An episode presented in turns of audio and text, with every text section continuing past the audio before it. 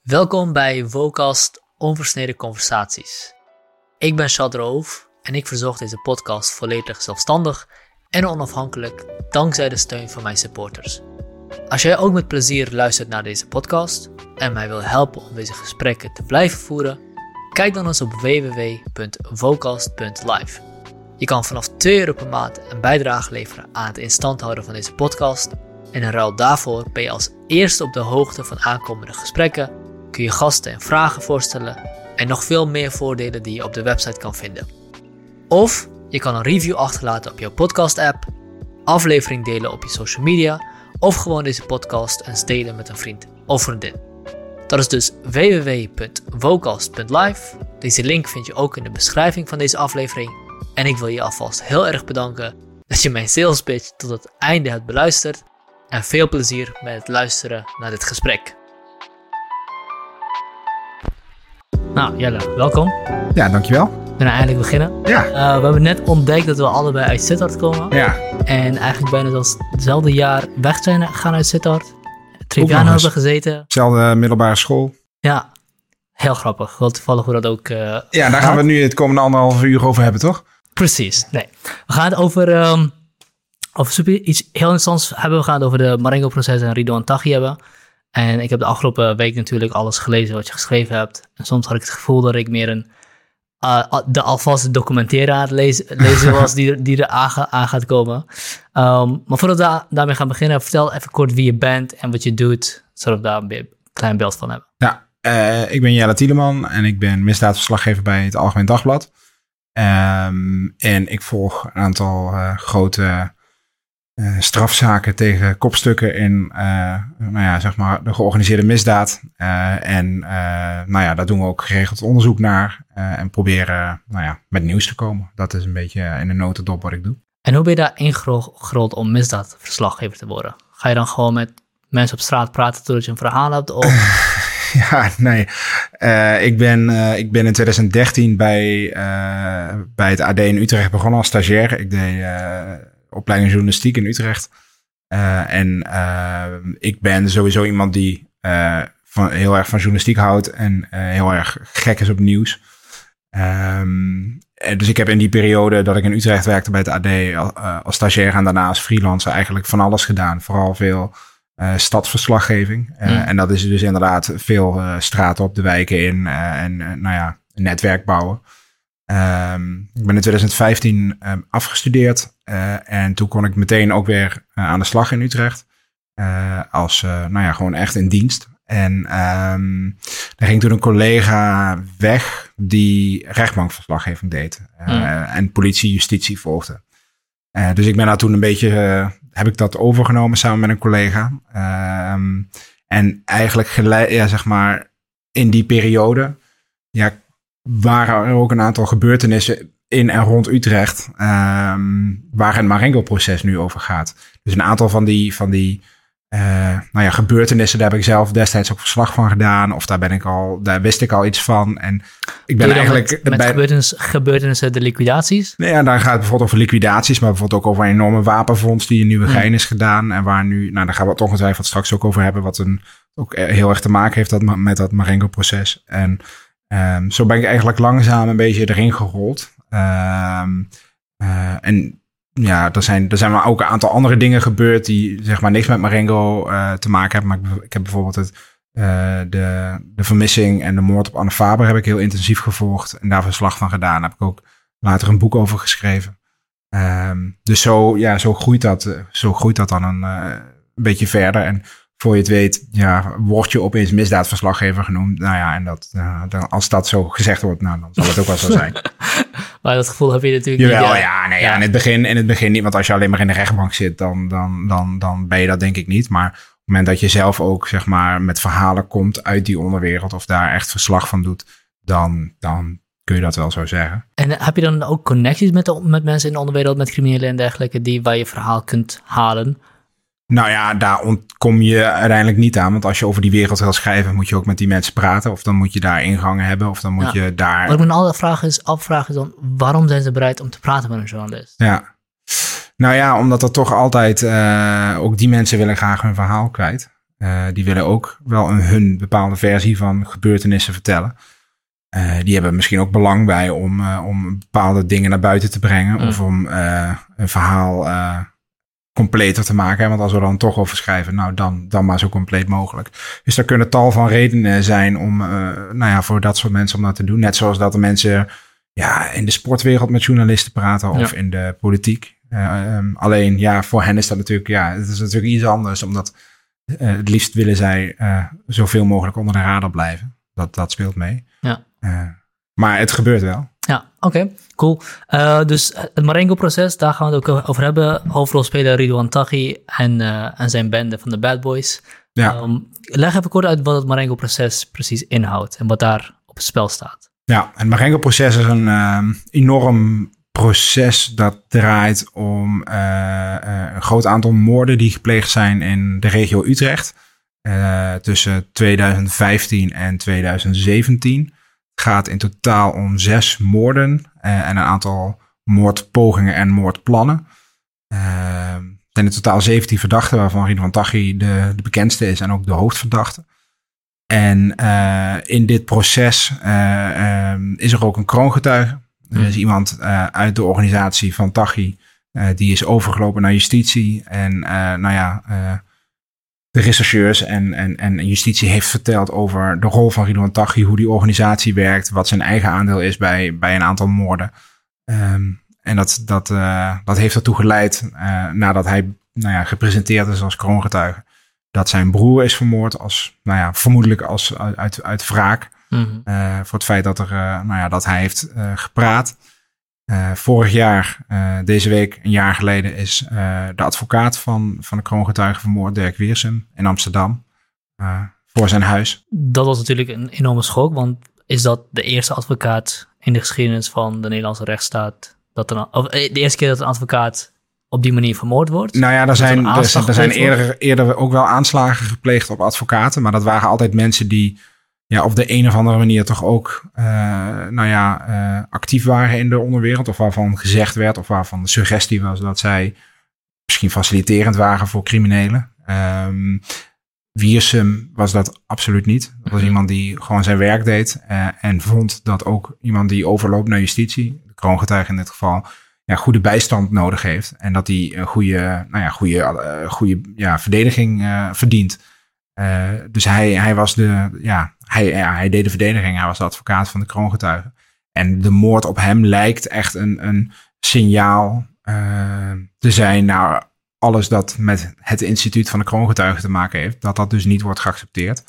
Um, en en het, ja, het geeft ook een heel erg uh, ja, signaal. Het is, hoe zeg je, het is echt een schok voor de rechtsstaat geweest. Ja. Omdat ja, voor het eerst is er iemand die gewoon vanuit, ja, van, vanuit zijn werk, uh, nou ja, dat, dat met de dood heeft moeten bekopen. De Uh, onderwereld spoelt op die manier eigenlijk over naar de, ja. de gewone wereld. In, Ja. in dat, in Ja, het, is, het is opeens heel zichtbaar geworden wat, nou ja, hoe ver die tentakels van de onderwereld kunnen, kunnen reiken. Al uh, moet daarbij wel gezegd worden dat dit zeker niet de eerste uh, onschuldige is die, die is omgekomen. Het woord vergismoord is bijvoorbeeld de afgelopen jaren ja, uh, een soort bekende term geworden. Hè? Mhm. Het gaat er dan om dat nou ja, het verkeerde doelwit wordt uh, beschoten omdat, of, en, en vermoord. Omdat Mhm. die persoon bijvoorbeeld in dezelfde auto heeft gereden. Of, of nou ja, heel erg veel leek op het, op het daadwerkelijke doelwit. Maar ook de broer van de kroongetuige is ja, onschuldig. Die had verder niets met de onderwereld te maken. Die is puur en alleen vermoord omdat hij de broer van de kroongetuige was. Nadat de kroongetuige over was gelopen, is hij als wraak. Ja, Uh, zes dagen nadat Nabil als kroongetuige werd gepresenteerd, werd hij, uh, werd hij doodgeschoten in zijn kantoor, ook in Amsterdam. En dat was ook een ongekende, ongekend iets. Maar voor de, voor, de, ja, voor de buitenwereld is de moord op Wiersum echt een soort gamechanger geweest. Terwijl Ja. ook die andere moord op de broer, uh, ja, die was dat eigenlijk ook al. En je zegt in dat proces dat, uh, worden die 17 hoofdverdachten met Taghi als hoofdverdachte berecht voor 5 à 6 moorden. Ja. Uh, maar volgens mij weten we of hebben we het idee dat, dat er wel veel meer moorden aan Taghi en zijn bende toe te schrijven kan. Waarom wordt hij voor zes verdacht? Uh, niet ja, voor- dat is, dat is complex. Uh, als je uh, de verhalen in de onderwereld mag geloven, dan, dan uh, zou het gaan om veel meer, veel meer moorden inderdaad. In een chatgesprek dat is ontsleuteld, heeft hij zelf over 32 moorden die, nou ja, die aan hem toegerekend zouden kunnen worden. Um, zelf. Taghi zelf, inderdaad. Er is een ander heel groot liquidatieproces. Dat draait om een motorclub, Calawago. Uh, daar worden ook ongeveer vijf, zes moorden in besproken. Um, en daarvan zou Taghi de, de opdrachtgever zijn. Dat heeft het OM ook naar buiten gebracht. Alleen is volgens nog onbekend uh, of Taghi daar ook voor vervolgd gaat worden. Hm. Maar als je die dus al bij elkaar optelt, nou, dan kom je al aan uh, een getal boven de tien. Um, alleen, ja, weet je, voor twee moorden of drie moorden krijg je al levenslang bij wijze van spreken. Dus het maakt in die zin voor zijn uiteindelijke straf, als dat allemaal uh, uh, bewezen wordt, maakt dat niet heel veel uit. maar voor slachtoffers of, en voor nabestaanden kan ik me voorstellen dat het wel absoluut ja. Nou ja, van belang is dat je weet, nou ja, dat je bij, ook in de verwerking, dat dat wel belangrijk kan zijn. Um, maar ja, Taghi heeft wel een, een staat wel voor een bepaald tijdperk in de onderwereld. Ja, inderdaad. Laten we, laten we inderdaad wat, wat meer hebben over Taghi's opkomst en in de, in de onderwereld, hoe hij daarin verzeild raakt. Want volgens mij was hij onbekend bij de politie tot Nabil B. overstapte. Uh, niet helemaal. Hij was inderdaad grote onbekende, dat wel. Um, uh, hij is heel lang onder de radar kunnen blijven. En in, in, eigenlijk in een periode dat politie en justitie met name nog bezig waren met, uh, zoals ze dat noemen, de Hollandse netwerken. Dus met de holleders van deze wereld. Dat was natuurlijk een hele grote bekende naam. Um, en in die periode zijn een aantal Marokkaanse uh, criminelen of criminelen met een Marokkaanse achtergrond eigenlijk geruisloos heel snel en heel groot geworden. En waar, waarom hebben ze dat, is dat zo kunnen gebeuren? Omdat zij in uh, de cocaïnehandel zijn gestapt. Uh, en met cocaïne verdien je onwijs veel geld. Um, en kun je dus ook nou ja, heb je ook de middelen om uh, onder de radar te blijven. En op het moment dat Taghi eigenlijk voor het eerst zijn naam wordt genoemd, dat gebeurt in de zomer van 2015, als een, een crimineel die uh, op zijn dodenlijst staat, zich bij de politie meldt en voor het eerst ja, die naam noemt en zegt, nou ja, Ridwan Taghi, daar moeten jullie eens naar kijken. En die rechercheurs die kijken hem aan en die, die hebben geen idee waar hij het over heeft. Um, op dat moment is er uh, in die periode wordt er zo'n hele grote wapenvondst gedaan in Nieuwegein. Er, wordt, ja, er worden zoveel uh, automatische vuurwapens, handgranaten, munitie gevonden... dat je daar bij wijze van spreken een half leger uh, mee kan voorzien. Inmiddels weten we dat dat een, een van de wapendepots is van, van Tachi. Mm. Op dat moment ja, tast de politie eigenlijk nog in het duister en, en, en, en weten ze dat niet. Precies, ja. Maar waarom, waarom kunnen ze niet, dat niet weten als je kan opzoeken wie de eigenaar van, van die loods is? Nou ja, omdat daar natuurlijk allerlei stroommannen voor worden gebruikt. Okay. Dus dat uh, ja, een beetje crimineel zijn natuurlijk zo min mogelijk op, op zijn eigen naam. Uh, dus dat, dat gebeurt altijd door anderen. Er wordt op naam van een vriendin gezet. Of mm. er wordt onder een valse naam wordt dat gedaan. Maar inmiddels, ja, door al het onderzoek dat er de afgelopen vijf jaar is gedaan, kan de politie vaststellen dat ja, die wapens en die organisatie ja, aan Tachi toe was, toe was te rekenen. Oké. Okay. En um, um, het is een nieuw tijdperk, zeg je. hoe, waarom is die bende van Tachi zoveel gewelddadiger, of zijn ze überhaupt zoveel gewelddadiger dan, dan andere bendes? Ja, het zit er met name in de, in de, de aard van het geweld. Uh, en, en hoe snel er tot geweld wordt overgegaan. Uh, als je bijvoorbeeld ziet dat uh, een van de, de slachtoffers in, nou ja, die, die in het Marengo-proces worden besproken. Dat is een, een voormalige jeugdvriend van Tachi. Um, en die man is op een zondag, zondagochtend doodgeschoten terwijl zijn dochtertje in de auto zat. En als je dan leest in de ja, de chatgesprekken die zijn ontsleuteld en die dan aan de dossiers worden toegevoegd, hoe Tachi daarover spreekt. Uh, en, en hoe die moord wordt besproken en hoe dat wordt bejubeld. Dat die man, mm. nou ja, voor de ogen van zijn dochtertje door zijn hoofd meermaals wordt beschoten. Uh, en daar wordt dan ja, over gelachen. Ja, ja, dat is ijskoud. Ja. En, ik had ook een stuk geleden, dat was in een stuk, niet de berichten zelf, maar in een stuk van jou volgens mij, een citaat waarin, hij, waarin hem gevraagd wordt hoe hij zich voelt over het laten vermoorden van een goede vriend van hem.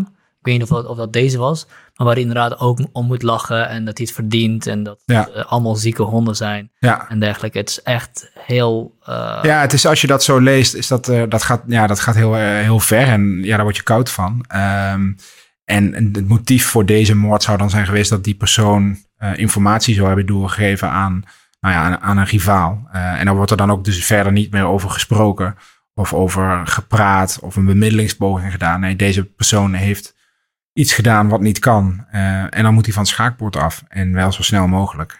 Maar heel, heel, dit was een heel lange tijd niet het geval in de, in de drugswereld, toch? Dat dat nou ja, kijk, liquidaties vinden altijd wel plaats, omdat er, omdat er bijvoorbeeld uh, van elkaar gestolen wordt of uh, conflicten lopen dusdanig ver uit de hand. Alleen wat je hier ziet is dat er zo snel uh, wordt overgeschakeld op heel heftig geweld. en, en dus ook onschuldigen, nou ja, zijn vermoord. De broer van de kroongetuige, de advocaat.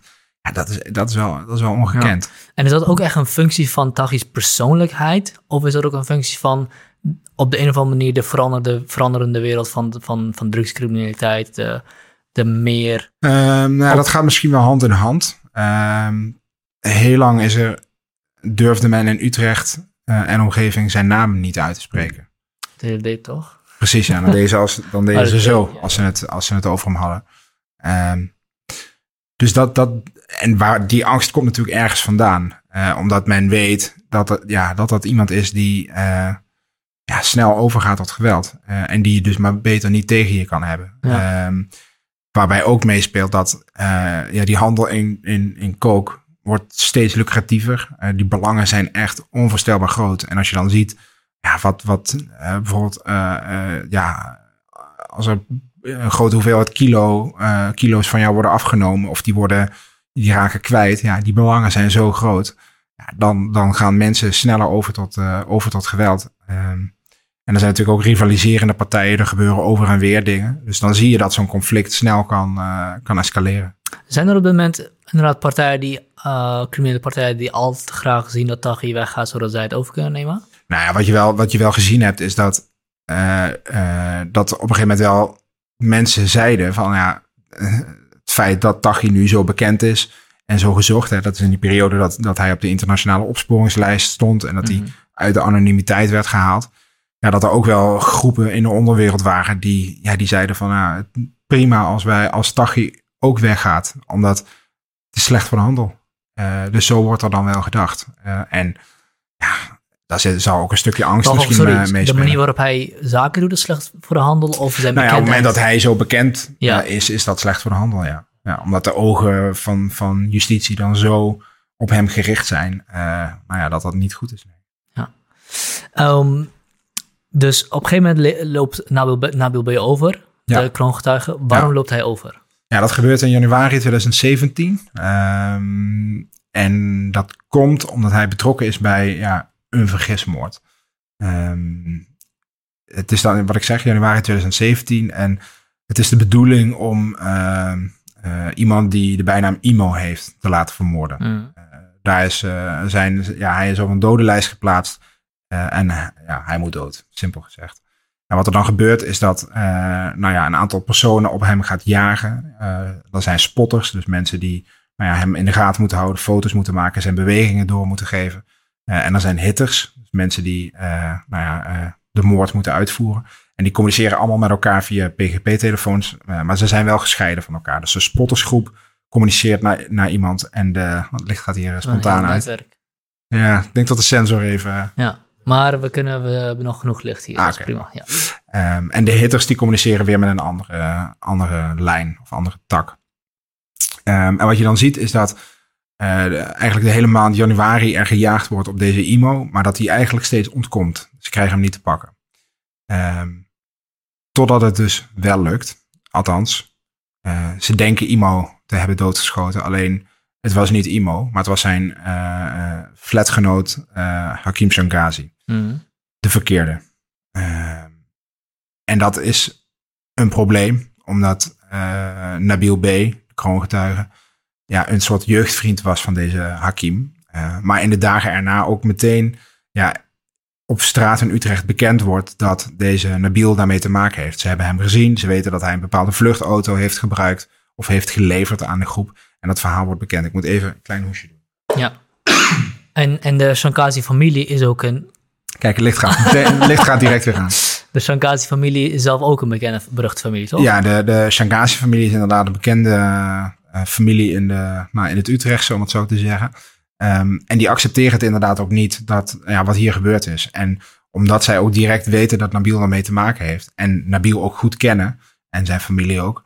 Ja, wordt hij direct onder druk gezet. Van ja, jij moet maar gaan vertellen wat er hier, uh, wat er hier is gebeurd. Wat jouw betrokkenheid is. En Nabil weet dan eigenlijk direct ja, dat hij klem zit. Want hij kan namelijk niet vertellen ja, voor welke organisatie hij, uh, hij werkt. En uh, welke rol Tachi daar dan in gehad heeft. Omdat hij weet als ik praat over Tachi ja, dan, dan, dan ben ik er ook geweest. Dus zelfs onder de criminele families was het niet bekend dat Taghi de... En, en, en... Nou ja, het, het, de Taghi, Taghi en de familie Shangazi kenden elkaar wel. Ja. Alleen, ja, Taghi wil geen verantwoordelijkheid nemen voor een vergismoord. Ja. En dan zeker niet op, op een...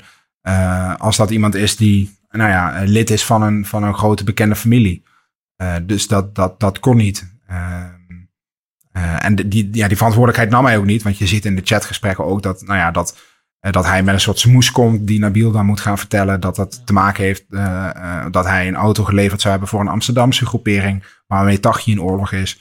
Want dan heeft hij het idee van, nou ja, als, we, als ze dat verhaal geloven, dan kun ik die Shangazis misschien ook wel gaan gebruiken in mijn oorlog tegen die Amsterdammers. Ja. Dus zo zie je hoe daar dan ja, over nagedacht wordt om iets in iemands schoenen uh, te schuiven. Um, dus dat, dat speelt dan allemaal mee. En eigenlijk die Nabil in, in, in ongeveer twee dagen tijd ja, komt hij erachter van ik ga hier niet meer uitkomen. Want of ik, ik vertel de waarheid en ik vertel de rol van Tachi, maar dan ben ik er geweest. En anders, eh, als ik niks doe, ja, dan, dan, dan rekenen de Shangasis wel met mij af. Dat is wat hij daarover uh, ja, over denkt. En dan besluit hij eigenlijk van ja, ik kom hier niet meer tussenuit. De enige manier wat ik kan doen is naar justitie gaan en kroongetuige worden. En uh, hij laat zich dan uh, in, in de PC Hoofdstraat in Amsterdam met een smoes aanhouden. Hij belt de politie en zegt dat hij gewapend is. Uh, maar hij wordt meegenomen naar het bureau en daar vertelt hij eigenlijk direct van... nou, ik wil kroongetuige worden en ik kan verklaren over liquidaties en over Ridwan. En dat is het begin. Het is dan halverwege januari 2017. En we zijn nu drie jaar verder en nou ja, er is hoop gebeurd in die, in die tussentijd. Ja, en um, op het moment dat hij kroongetuige wordt, uh, Taghi komt daarachter. Zes dagen later wordt zijn broer. Ja, daar zit nog wel een periode tussen, omdat je wordt, je, vanaf het moment dat je zegt, ik, ik word kroongetuige, ja, daar zit natuurlijk een heel proces tussen. Dus wat er dan gebeurt is dat hij gedurende een half jaar tijd uh, allerlei nou ja, geheime verklaringen aflegt. Hmm. Omdat uiteindelijk moet de rechter, moet, of de rechtercommissaris moet Um, zo'n kroongetuige overeenkomst goedkeuren. Nou, dat, dat is een heel, uh, daar moet je allerlei wetten voor volgen, daar moet je alle procedures voor volgen. Uh, dat gaat niet zomaar. En bovendien, nou ja, hij heeft in totaal, zeg ik even aan mijn hoofd, 41 verklaringen afgelegd. Mm. En dat gaat dan niet alleen over Tachi, maar dat gaat ook over bijvoorbeeld hoe werkt de organisatie, corrupte contacten bij de politie, nou ja, en zijn eigen betrokkenheid bij, bij allerlei moorden. Dat zijn 1500 pagina's, duizenden woorden. En de politie moet natuurlijk wel bepaalde dingen gaan controleren. Ja. Uh, want ja, je kan wel alles gaan zeggen, maar dat moet, dat moet natuurlijk ja. wel gecontroleerd ja, worden. Uh, en uh, nou ja, dan, wat je dan ziet is dat er gedurende dat hele jaar gewerkt wordt om een kroongetuigenovereenkomst op te tuigen. Um, nou ja, en die overeenkomst houdt dan in dat ja, je moet alles vertellen. Um, en in ruil daarvoor kun je strafvermindering krijgen. En de rechtercommissaris die moet die toetsen, die moet die overeenkomst toetsen of dat nou ja, of die rechtmatig is, et cetera, et cetera. Dus een soort eerste ja, check. Nou, mm. dat is uh, eind december 2017 uh, is dat gebeurd. En in maart 2018 is hij daadwerkelijk ook gepresenteerd als kroongetuige. Want tot die tijd ja, waren er wel geruchten, uh, maar was er niks feitelijk bekend. Ja, ja. En dus, dus B. moest eigenlijk een hachje redden. Er is een vergismoord gemaakt. Taghi gaat dat zeker niet op ja. zijn naam zetten. En hij denkt, ja, het is, het is ik of hij. Dus ja, uh, eten of gegeten worden. Dat... Eten of gegeten worden. Ja. Dus hij laat zich zogenaamd eten, zodat hij, uh, zodat hij zichzelf kan redden. Had het OM niet kunnen voorzien, gezien de verklaringen en waarvan ik dan uitga dat Nabil B. ook verteld heeft wat voor een gewelddadige persoon het is, ervan uit kunnen gaan dat, het, dat hij echt gevaar zou kunnen lopen, hij of zijn familie? Ja, dat, dat is, dat is wat, de, wat de familie van de kroongetuige niet geheel ten onrechte zegt. De, de kroongetuige heeft daar zelf over, over verklaard, dat Taghi nou ja, heel gevaarlijk is. Uh, dat hij uh, niet voor geweld terugdeinst en dat hij ook uh, wraakzuchtig is. Um, en in die periode dat hij bezig is om kroongetuige te worden, um, weet justitie ook miljoenen chatberichten verstuurd met PGP-telefoons te ontsleutelen. Ja. En in die periode eh, zien ze dus ook chatberichten van Taghi eigenlijk voor het eerst. En in die chatberichten, daar wordt al gezegd uh, dat als Nabil zou gaan praten, nou ja, dat, dat hij dan zijn hele familie zou laten slapen. Laten slapen betekent in dit geval vermoorden. Dus ja, ze hadden daar rekening mee kunnen houden en ze hebben dat onderschat. Ja. uh, door die versleutering van die PGP-telefoons hebben ze ook die martelkamers gevonden, toch? Ja, al is dat weer een andere, een andere, ding, ja. andere zaak. Uh, in die zin dat de telefoons met. Uh, je hebt verschillende aanbieders van die PGP-telefoons. Mm -hmm. uh, en dit gaat over EncroChat. Dat was een dienst die zich profileerde als. Die is echt niet te kraken. Nou ja, het tegendeel is, is bewezen. Het kon dus wel. En daar zat inderdaad die martelkamers. nou, die zijn ontdekt. Daar hebben ze live kunnen meelezen. Uh, en de chatberichten die in Marengo een rol spelen, dat zijn servers die in beslag zijn genomen van twee aanbieders, mm. die ze achteraf hebben kunnen ontsleutelen. Terwijl ze bij EncroChat uh, door een hack uh, ongeveer drie maanden live hebben kunnen meelezen. Oké. Okay. Um, en, die, en die chats spelen in Marengo geen rol, omdat ja. die verdachten toen eigenlijk allemaal al vast zaten. En daar daar heeft de groep van Taghi ook geen rol in. Ze hebben wel gebruik gemaakt van EncroChat, alleen... Nee, uh, van die martelkamers bedoel ik. Nee, precies. Nee, daar nee. heeft de groep Taghi uh, als verdachte in elk geval niks mee te maken. Ja, ja. Maar Inami B, B is ook niet in alles eerlijk geweest. Uh, want wat ik ook gelezen heb is... Nou, ik, ik volgde niet helemaal, maar het, hij zou twee telefoons hebben, maar ja. hij had nog een derde in zijn cel liggen. En daar, dan, ja. dat zou hij niet verteld hebben. Ja, hij had er in ieder geval of, één. Nou, laat ik het zo Op het moment dat hij is aangehouden, heeft hij een aantal telefoons ingeleverd. En heeft gezegd: Dit zijn de telefoons die ik tot mijn beschikking had. Um, alleen dat bleek niet zo te zijn. Um, toen hij voor het eerst uh, als kroongetuige tijdens een zitting is verhoord. En toen moest hij eigenlijk al toegeven: van uh, ik heb nog een andere telefoon gehad. Um, het bleek dat er een uh, PGP-telefoon zijn cel in was gesmokkeld. en waar die dus, nou ja, mee kon chatten met, uh, met, met allerlei mensen. Um, dat heeft hij moeten toegeven en die telefoon heeft hij uh, uh, nou ja, in beslag laten nemen. Die heeft hij teruggegeven. En later hebben ze hem gevraagd, is dit jouw enige telefoon? Heb je nog andere telefoons gehad? Nee, dit was het. Nou ja, dat heeft hij onder Ede gedaan. Dus dat betekent dat je de waarheid moet mm -hmm. vertellen. En als je het niet doet, dan ben je strafbaar. Nu blijkt dat hij dus inderdaad niet de waarheid heeft verteld. En dat is gebleken door een interview dat uh, mijn collega Jens Olderkalter en ik hebben gehad. Met de voormalige anonieme advocaat van de kroongetuigen. Die vertelde dat, uh, dat er een, uh, hoe zal ik dat zeggen, een envelop met inhoud door de nabestaanden van Dirk Wiersum bij hem op het bureau terecht kwam. Maar hij vertelt, de advocaat zelf vertelt niet wat er in het envelop zit. Juist. En wij zijn erachter gekomen door ons eigen onderzoek dat dat ging om een iPhone 5. En dat toestel heeft hij dus uh, ook tot zijn beschikking gehad. Dat heeft de kroongetuige inmiddels ook toegegeven. Uh, en heeft toegegeven dat hij daar niet de waarheid over heeft gesproken. En, en hoe ben je daar achter gekomen? Ja, ik dat weet natuurlijk, natuurlijk geen, maar misschien kun je iets. Ja, iets... Dat, dat, dat, laat ik het zo zeggen dat er al uh, wel dat ik al signalen had opgevangen dat er iets was. Oké. Okay. En 1 in 1 is dan 3 soms. En maar het onderzoek die je dan uh, bedoelt hier is, is dan uh, dat je bij andere mensen gaat checken van hoe dat nou zit. ja, ik had wel al signalen dat er nog iets aan de hand was, ja. En, ja. Uh, en, en toen vertelde de anonieme advocaat in dat interview dat het ging om een envelop, envelop met inhoud. En we hebben daar aanvullend nog onderzoek bij gedaan. En we kwamen er toen achter dat het ging om een iPhone. Ja, en is het ook duidelijk waarom hij daarover loog? Of wat daarin zit in die iPhones? Um, nou, dat is nog niet helemaal duidelijk. Of is het überhaupt um, bij het OM bekend wat je ja, nu nou? Het, het, OM is er inmiddels wel achter hè, dat er een telefoon is. En die hebben ze ook in beslag uh, laten nemen. Uh, er is ook al onderzoek gedaan naar de inhoud daarvan. Um, althans, wat we daar nu over weten is dat hij uh, WhatsApp-gesprekken heeft gevoerd met, nou ja, met mensen die gingen over misdaad. Althans, die gesprekken dan.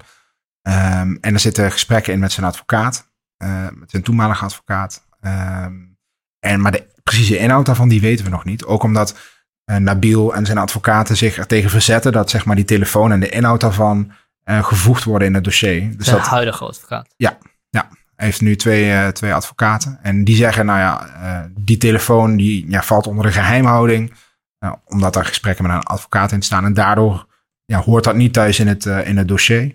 Nou, de kroongetuige heeft ook zijn excuses uh, aangeboden aan de rechtbank. Uh, voor zijn, nou ja, voor zijn uh, nou ja, niet spreken van de waarheid.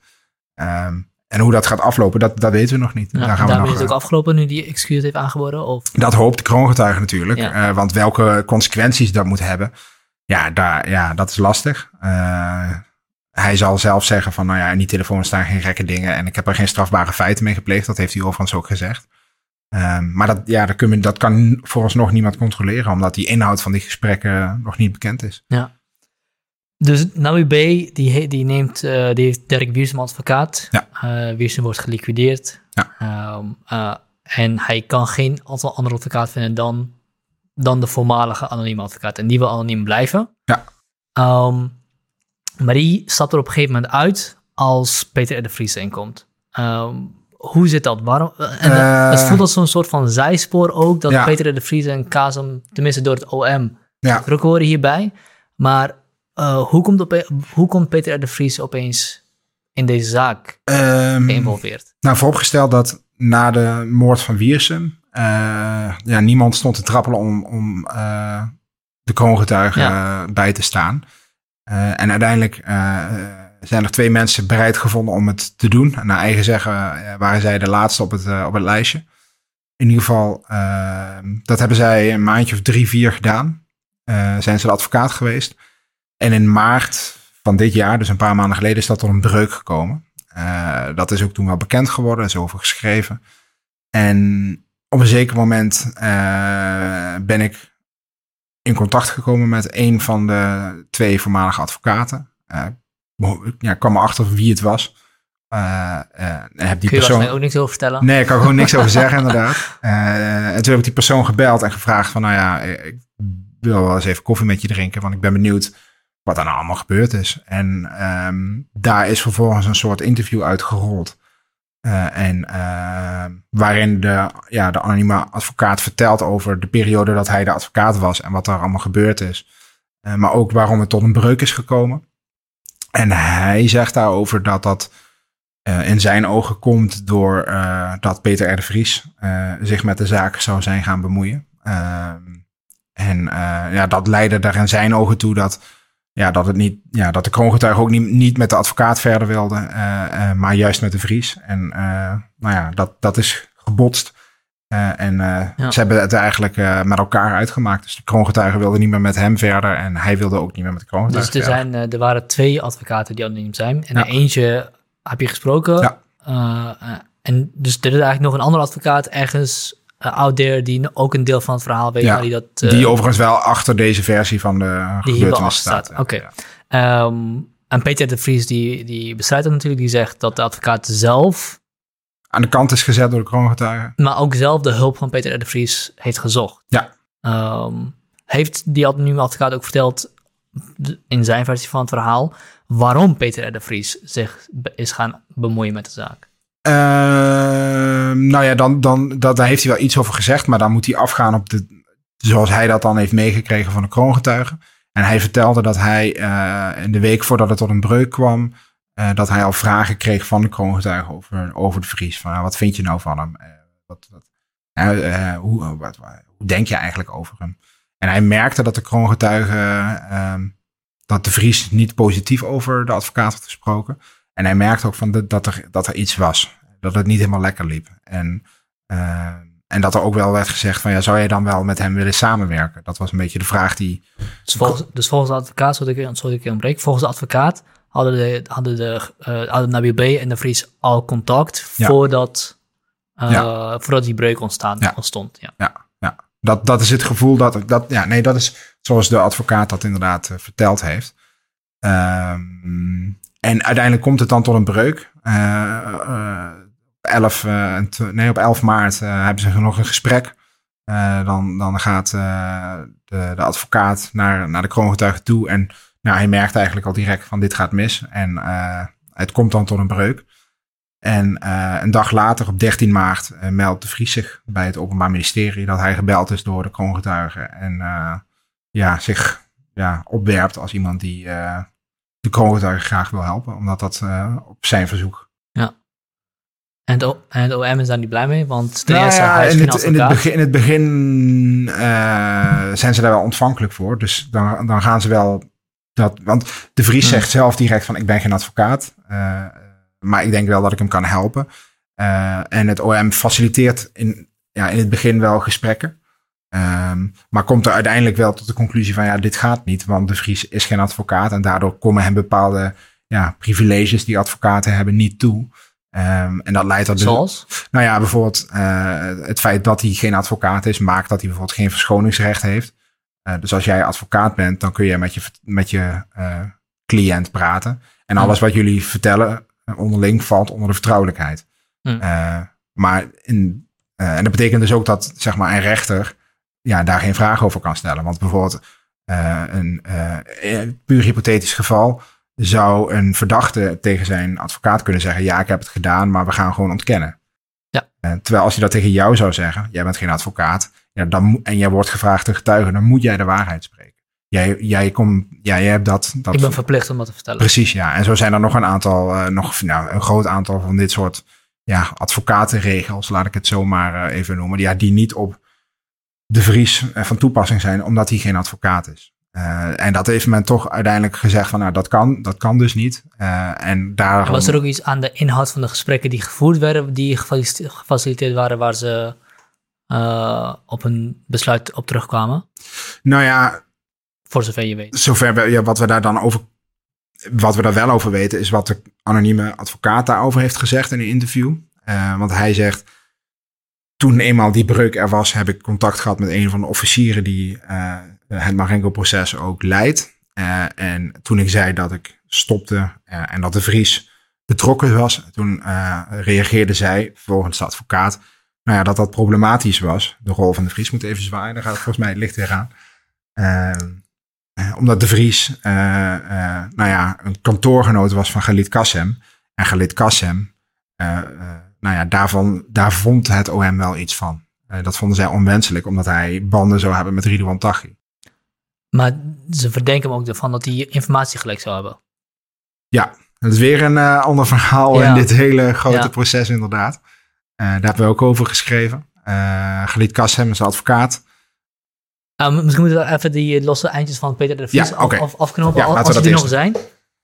Eh, nou ja, dat is, ja, ja. eh, Want hij is nu, eh de Vries Schouten, eh, verdedigt hij eh, de kroongetuige toch? Zeker, ja. De Vries is nu officieel eh, ja, vertrouwenspersoon, woordvoerder van, van eh, de kroongetuigen en, en, en de familie. Er zijn twee advocaten inmiddels die niet anoniem zijn, maar gewoon onder hun eigen naam eh, dat proces doen. Eh, de Vries ontkent, hè, die zegt ik heb helemaal eh, die, die, met die breuk, ja, daar heb ik helemaal niks mee te maken in die zin dat ik niks geforceerd heb. De kroongetuigen zelf wilden dit. De kroongetuigen zelf wilden van, van die anonieme mensen af. Ik heb daar niks mee te maken. En, nou ja, dat is, hij is, heeft daar, daar duidelijk zijn zegje over gedaan. Ehm, en dat, dat, ja, dat is het. Ja, dus het OM is op een gegeven moment ook wel teruggekomen op een... Nou ja, op een gegeven moment is dat als afgerond eh, beschouwd. Omdat, eh, nou ja, eh, de, de, de, de kroongetuige wilde op een gegeven moment ook niet meer meewerken. Omdat hij, nou ja, hij wilde de Vries. Eh, en eh, het OM ging daarvoor liggen. Nou, inmiddels is er een soort nou ja, tussenoplossing. In die zin, hij heeft gewoon twee advocaten nu. En eh, dat is even voor nu hoe het werkt. En of de Vries nu wel of niet, zeg maar, eh, nou, de kroongetuige kan bezoeken en zo, dat weten we niet. Ehm, maar dat is ook van ja, niet nu een heel groot issue. Ja, ik ben echt heel erg... Ik vraag me echt heel erg af wat, eh, welke rol Peter de Vries voor zichzelf ziet in het geheel. Wat hij... Nou ja, hij heeft daar zelf over gezegd dat hij denkt dat hij, eh, nou ja, dat hij hem wel kan helpen. We hebben het natuurlijk gehad over de, de, de moord op de broer van de kroongetuige. Mhm. En daar zijn natuurlijk fouten gemaakt door het Openbaar Ministerie. En eh, de Vries, eh, ik denk, dat, ik denk opre- oprecht ook dat hij, dat hij dat wel kan. Het is natuurlijk iemand die veel eh, contacten heeft, veel invloed heeft. Ehm, en de kroongetuige heeft volgens de anonieme advocaat gezegd dat hij de onderste steen boven wil. Nou ja, dan is de Vries wel iemand die dat Mm. zou kunnen. Dus in dat opzicht begrijp ik het best. Ehm, aan de andere kant weet ik niet zo goed hoe die, dat, hoe die, hoe die rol er nu zou uit moeten zien. Eh, omdat hij toch eh, ja, op een soort van afstand staat. Natuurlijk heeft hij goed contact met de advocaten van de kroongetuigen. Ehm, maar hoe dat verder moet, ja, dat weet ik niet. Dat moeten we ook afwachten. Ja. Ja, Kazem dus. Uh, dan, dit is dan weer nog een extra zijspoor. Um, hij, wordt, uh, hij, wordt, hij wordt verdacht van het lekken van informatie. Alhoewel er wel heel veel advocaten verdacht worden van lekken van informatie. Maar Kazem is daar ook een van. Ja.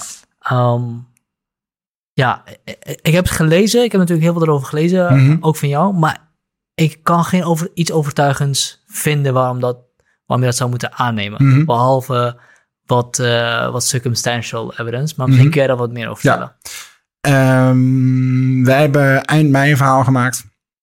Onder de kop OM en politie, dubbele punt, uh, Kassem. Uh, en dan tussen aanhalingstekens Kassem lekte informatie naar organisatie van Ridwan Taghi.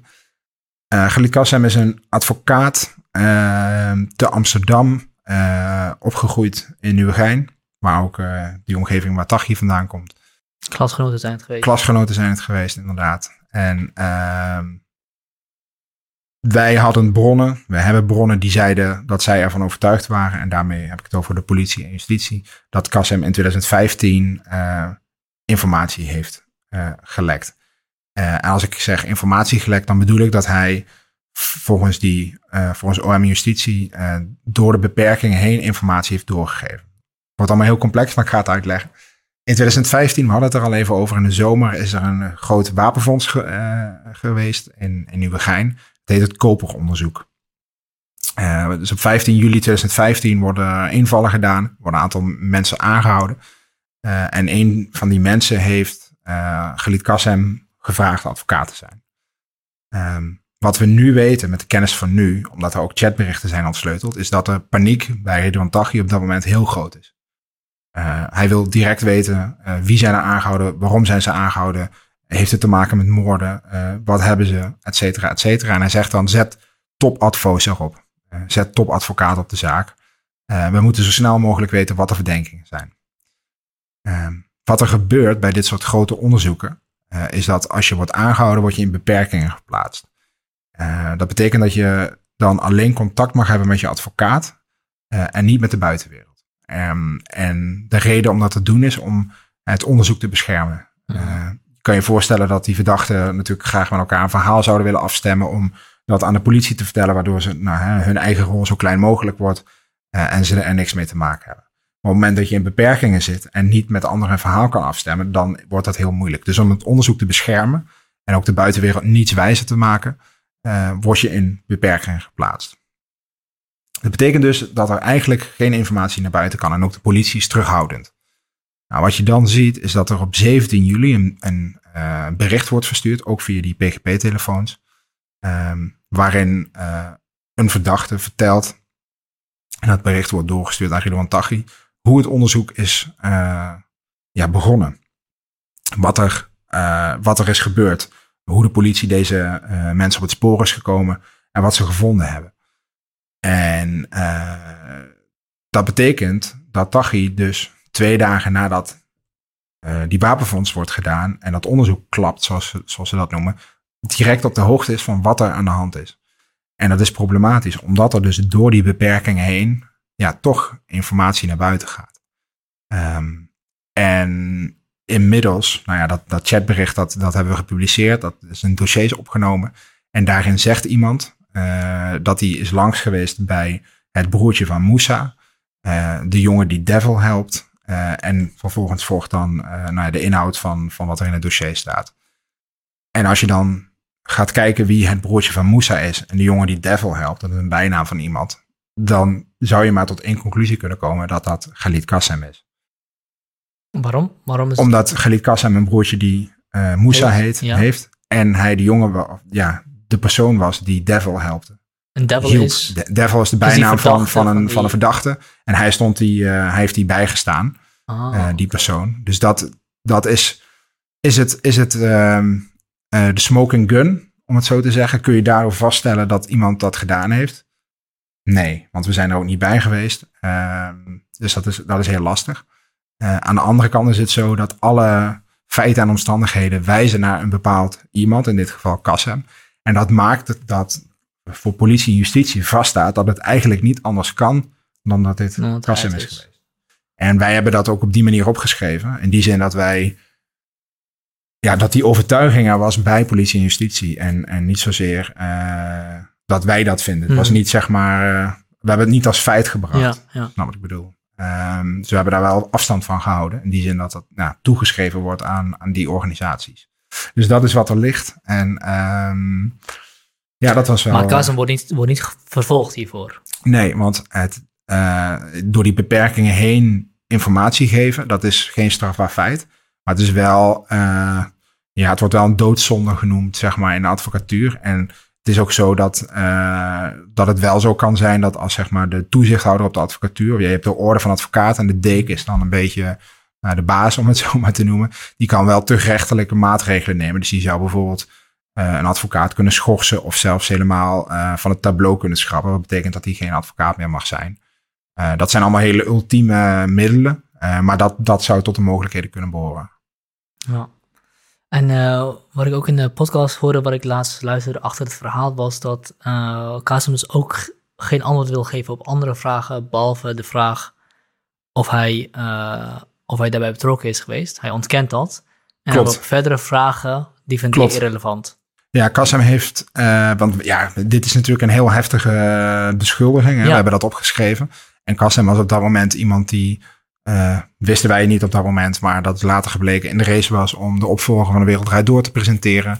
Hij had net een boek geschreven over uh, Nouri, de Ajax Hij voetballer. was de MVP van de slimste mens. Zeker, ja. dat was die tweede inderdaad. Uh, dus hij was een, hij was een, een, een, een coming man. Ja. Um, en ook, nou ja, veel gevraagd gezicht en op televisie, weet je wel. En als je daar dan zo'n verhaal over gaat maken, hè, dat, hij, dat info heeft gegeven aan Tachi, dat is enorm heftig. Uh, dus we hebben, we, hebben, we hebben daar zorgvuldig onderzoek naar gedaan, zijn niet over één nacht ijs gegaan. Uh, en hebben hem ook uh, uiteraard gevraagd om daarop te reageren. En hij heeft dat gedaan door te zeggen dat, hij, dat hij dit van de hand wijst. Hij zegt, ik, ik heb dit niet gedaan. Ik hoor niet bij de organisatie van Tachi, et cetera. Maar op allerlei vervolgvragen die wij hebben gesteld. Van, nou ja, maar, hoe kan het nou dat jij uh, hieraan gelinkt wordt? Uh, heb jij een broodje die Moussa heet? Gewoon allerlei vervolgvragen, nou, vragen die, we, die, die dan bij je opkomen. Ja, daar heeft hij niet op willen reageren. En inderdaad gezegd dat, dat hij alle relevante vragen beantwoord uh, heeft. En alle andere vragen ook uh, irrelevant zijn. Ja, ik vind het wel sterk van hem dat hij dat doet eigenlijk. Omdat, kijk, het klinkt, het is natuurlijk een heel normale vraag. Heb je een broodje mm. die? Mm. Maar in het licht van dat je een verhaal wil schrijven over of hij nou gelinkt is aan Taghi mm. en of hij daar informatie uit gelekt heeft. Is eigenlijk de eerste vraag, ben je daar gelinkt? Nee, dan zijn alle andere vragen, die zijn alleen maar om ja. te kijken, ook kunnen we alsnog een link vinden. Dus ik, ik vind ja. het best wel, best wel scherp van hem dat hij zegt, nou, dit, dan zijn al die ja. andere vragen die stelt, dan ga je er al vanuit dat er misschien een link is. En ik heb je al verteld dat die Op link die manier, is. Uh, dat, dat, uh, zo, zou, ja, zo kun je hem uitleggen, ja. Maar als je dan gaat kijken, dat, uh, waarmee ik, ja, kijk, het is lastig in die zin, nee, laat ik het zo zeggen. Als je in die periode dat, dat zeg maar de PGP-telefoons in waren, die toestellen die ze gebruikten en de gesprekken die op dat moment werden gevoerd, was er in de onderwereld nog geen sprake van dat, er, ja, dat ze misschien gekraakt zouden kunnen worden. Dus die toestellen werden echt gebruikt en die chatdiensten werden echt gebruikt als een soort vrijhaven. Mensen dachten echt dat ze daar onbespied waren. Uh, en konden dus alles met elkaar vertellen. Uh, dus het is ook op het moment dat daar iemand iets zegt, en degene die dat bericht verstuurt is ook een bekende van de familie Kassem. Uh, als die dan zegt van ik ben bij het broertje van Moussa geweest. Wie weet wel, de jongen die Devil helpt. Ja, daar staat nog net niet bij wijze van spreken Khalid Kassem. Maar er staat ook niemand anders. Snap je wat ik bedoel? Mhm. Dus ik snap wel dat politie en justitie ja, dan tot de conclusie komen. Ja, dat, dat moet haast wel deze persoon zijn geweest. Want alle andere advocaten die het mogelijk zouden kunnen zijn. Want het, het moet van een advocaat komen. Dat, dat kan haast niet anders. Waarom? Die, die, jongen, Nou ja. die, die jongen die Devil helpt, niet per se een, een advocaat. Nou ja, omdat op devil is de bijnaam van een verdachte. En helpen impliceert dat het gaat om een advocaat. En devil zit zelf ook vast, dus hij kan het sowieso niet zijn. Snap je wat ik bedoel? Nee, ik, ik snap wat je bedoelt, maar In theorie Iemand- kan het iedereen zijn. nou, niet, niet iedereen, maar iemand helpen. Ik bedoel, ja, het, het zou. Maar kijk, de, de- wat daar belangrijk is om te zeggen, is dat die informatie uit het. Precies die informatie komt uit het voorgeleidingsdossier. En dat dossier is op dat moment ook net verstrekt via de e-mail. Uh, zeg ik dat goed? Uh, nee, dat zeg ik niet goed. Die is op, uh, op 16 juli, dus op de, de, dag na de aanhouding, zijn er al concepten van dossiers verstrekt via de mail. En op de dag erna, op die 17e, zijn die dossiers ter inzage aangeboden. En die informatie die daaruit komt, die is alleen verstrekt aan advocaten. Mm. Dus dat betekent dat er, zeg maar, van de potentiële verdachten, als je dan al zo over mag spreken, zijn er maar een aantal. En als je dan gaat kijken wie heeft er een broer die Moussa heet, dat is er maar één. Ja, ja, ja, en er is ook maar één iemand die Devil hielp op dat moment. Ja, oké. Nee, oké. dus dat bedoel ik daarmee te zeggen dat alle feiten en omstandigheden wijzen naar een, ja, een bepaald persoon.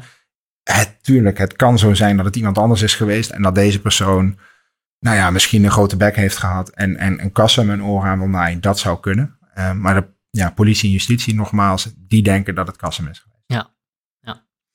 Terug naar uh, Marengo Proces en Taki. Want uh, dit is een leuk zijspoor. Um, ja, leuk. Ja, het maakt het ook veel complexer. Het maakt het veel complexer, ja. Want alleen al het Marengo-proces is natuurlijk immens. Uh, want het gaat ja, om heel veel heftige moorden.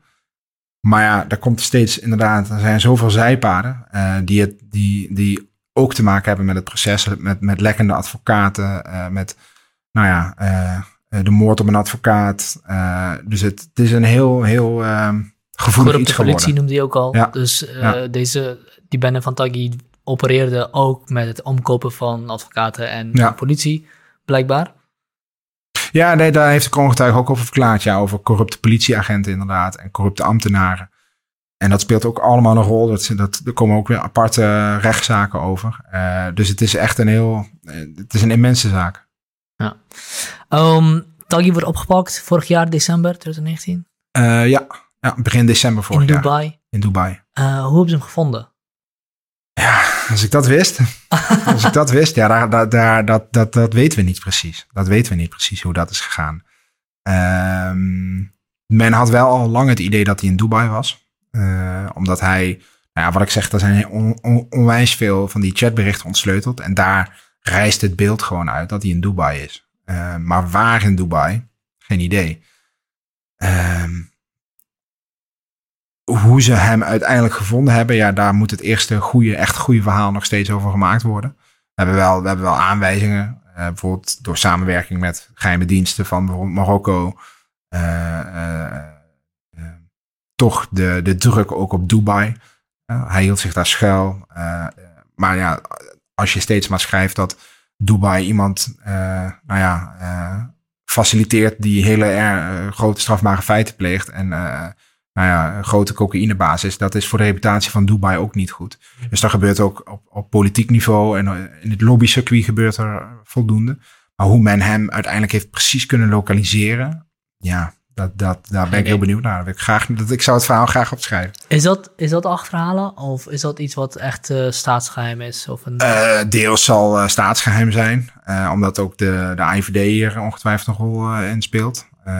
maar neem niet weg dat we daar wel onderzoek naar doen. Ja, ja. dus doen als in, daar ben je al mee bezig? Dat, ja, daar ben ik, wel, daar ben ik altijd wel mee bezig. Ja, ja. Kun je natuurlijk niks over vertellen? Daar kan ik uh, weinig over vertellen. Nou ja, over, over, over Dubai en wat daar wel een rol in speelt, hebben we twee weken geleden een, een groot verhaal over gemaakt. Um, het gaat over het volgen van twee advocaten, ja. uh, Nico Meijering en Leo van Kleef. Um, en dat is, wel, dat is wel een bijzonder verhaal, omdat uh, de politie kreeg in juni 2019 een tip dat Nico Meijering, bekende Amsterdamse advocaat, een ontmoeting zou hebben met Ridouan Taghi in, in Dubai. Uh, en de politie heeft toen een heel ongebruikelijke stap genomen om Meijering te laten schaduwen. Uh, dus door hem te laten volgen tot in Dubai in de hoop dat hij inderdaad een ontmoeting zou hebben met Taghi. En dat ze ja, eindelijk zeker wisten dat hij in, in Dubai zou zijn. En dat ze hem misschien wel ja, zouden kunnen volgen en, en uiteindelijk ja, zouden kunnen aanhouden.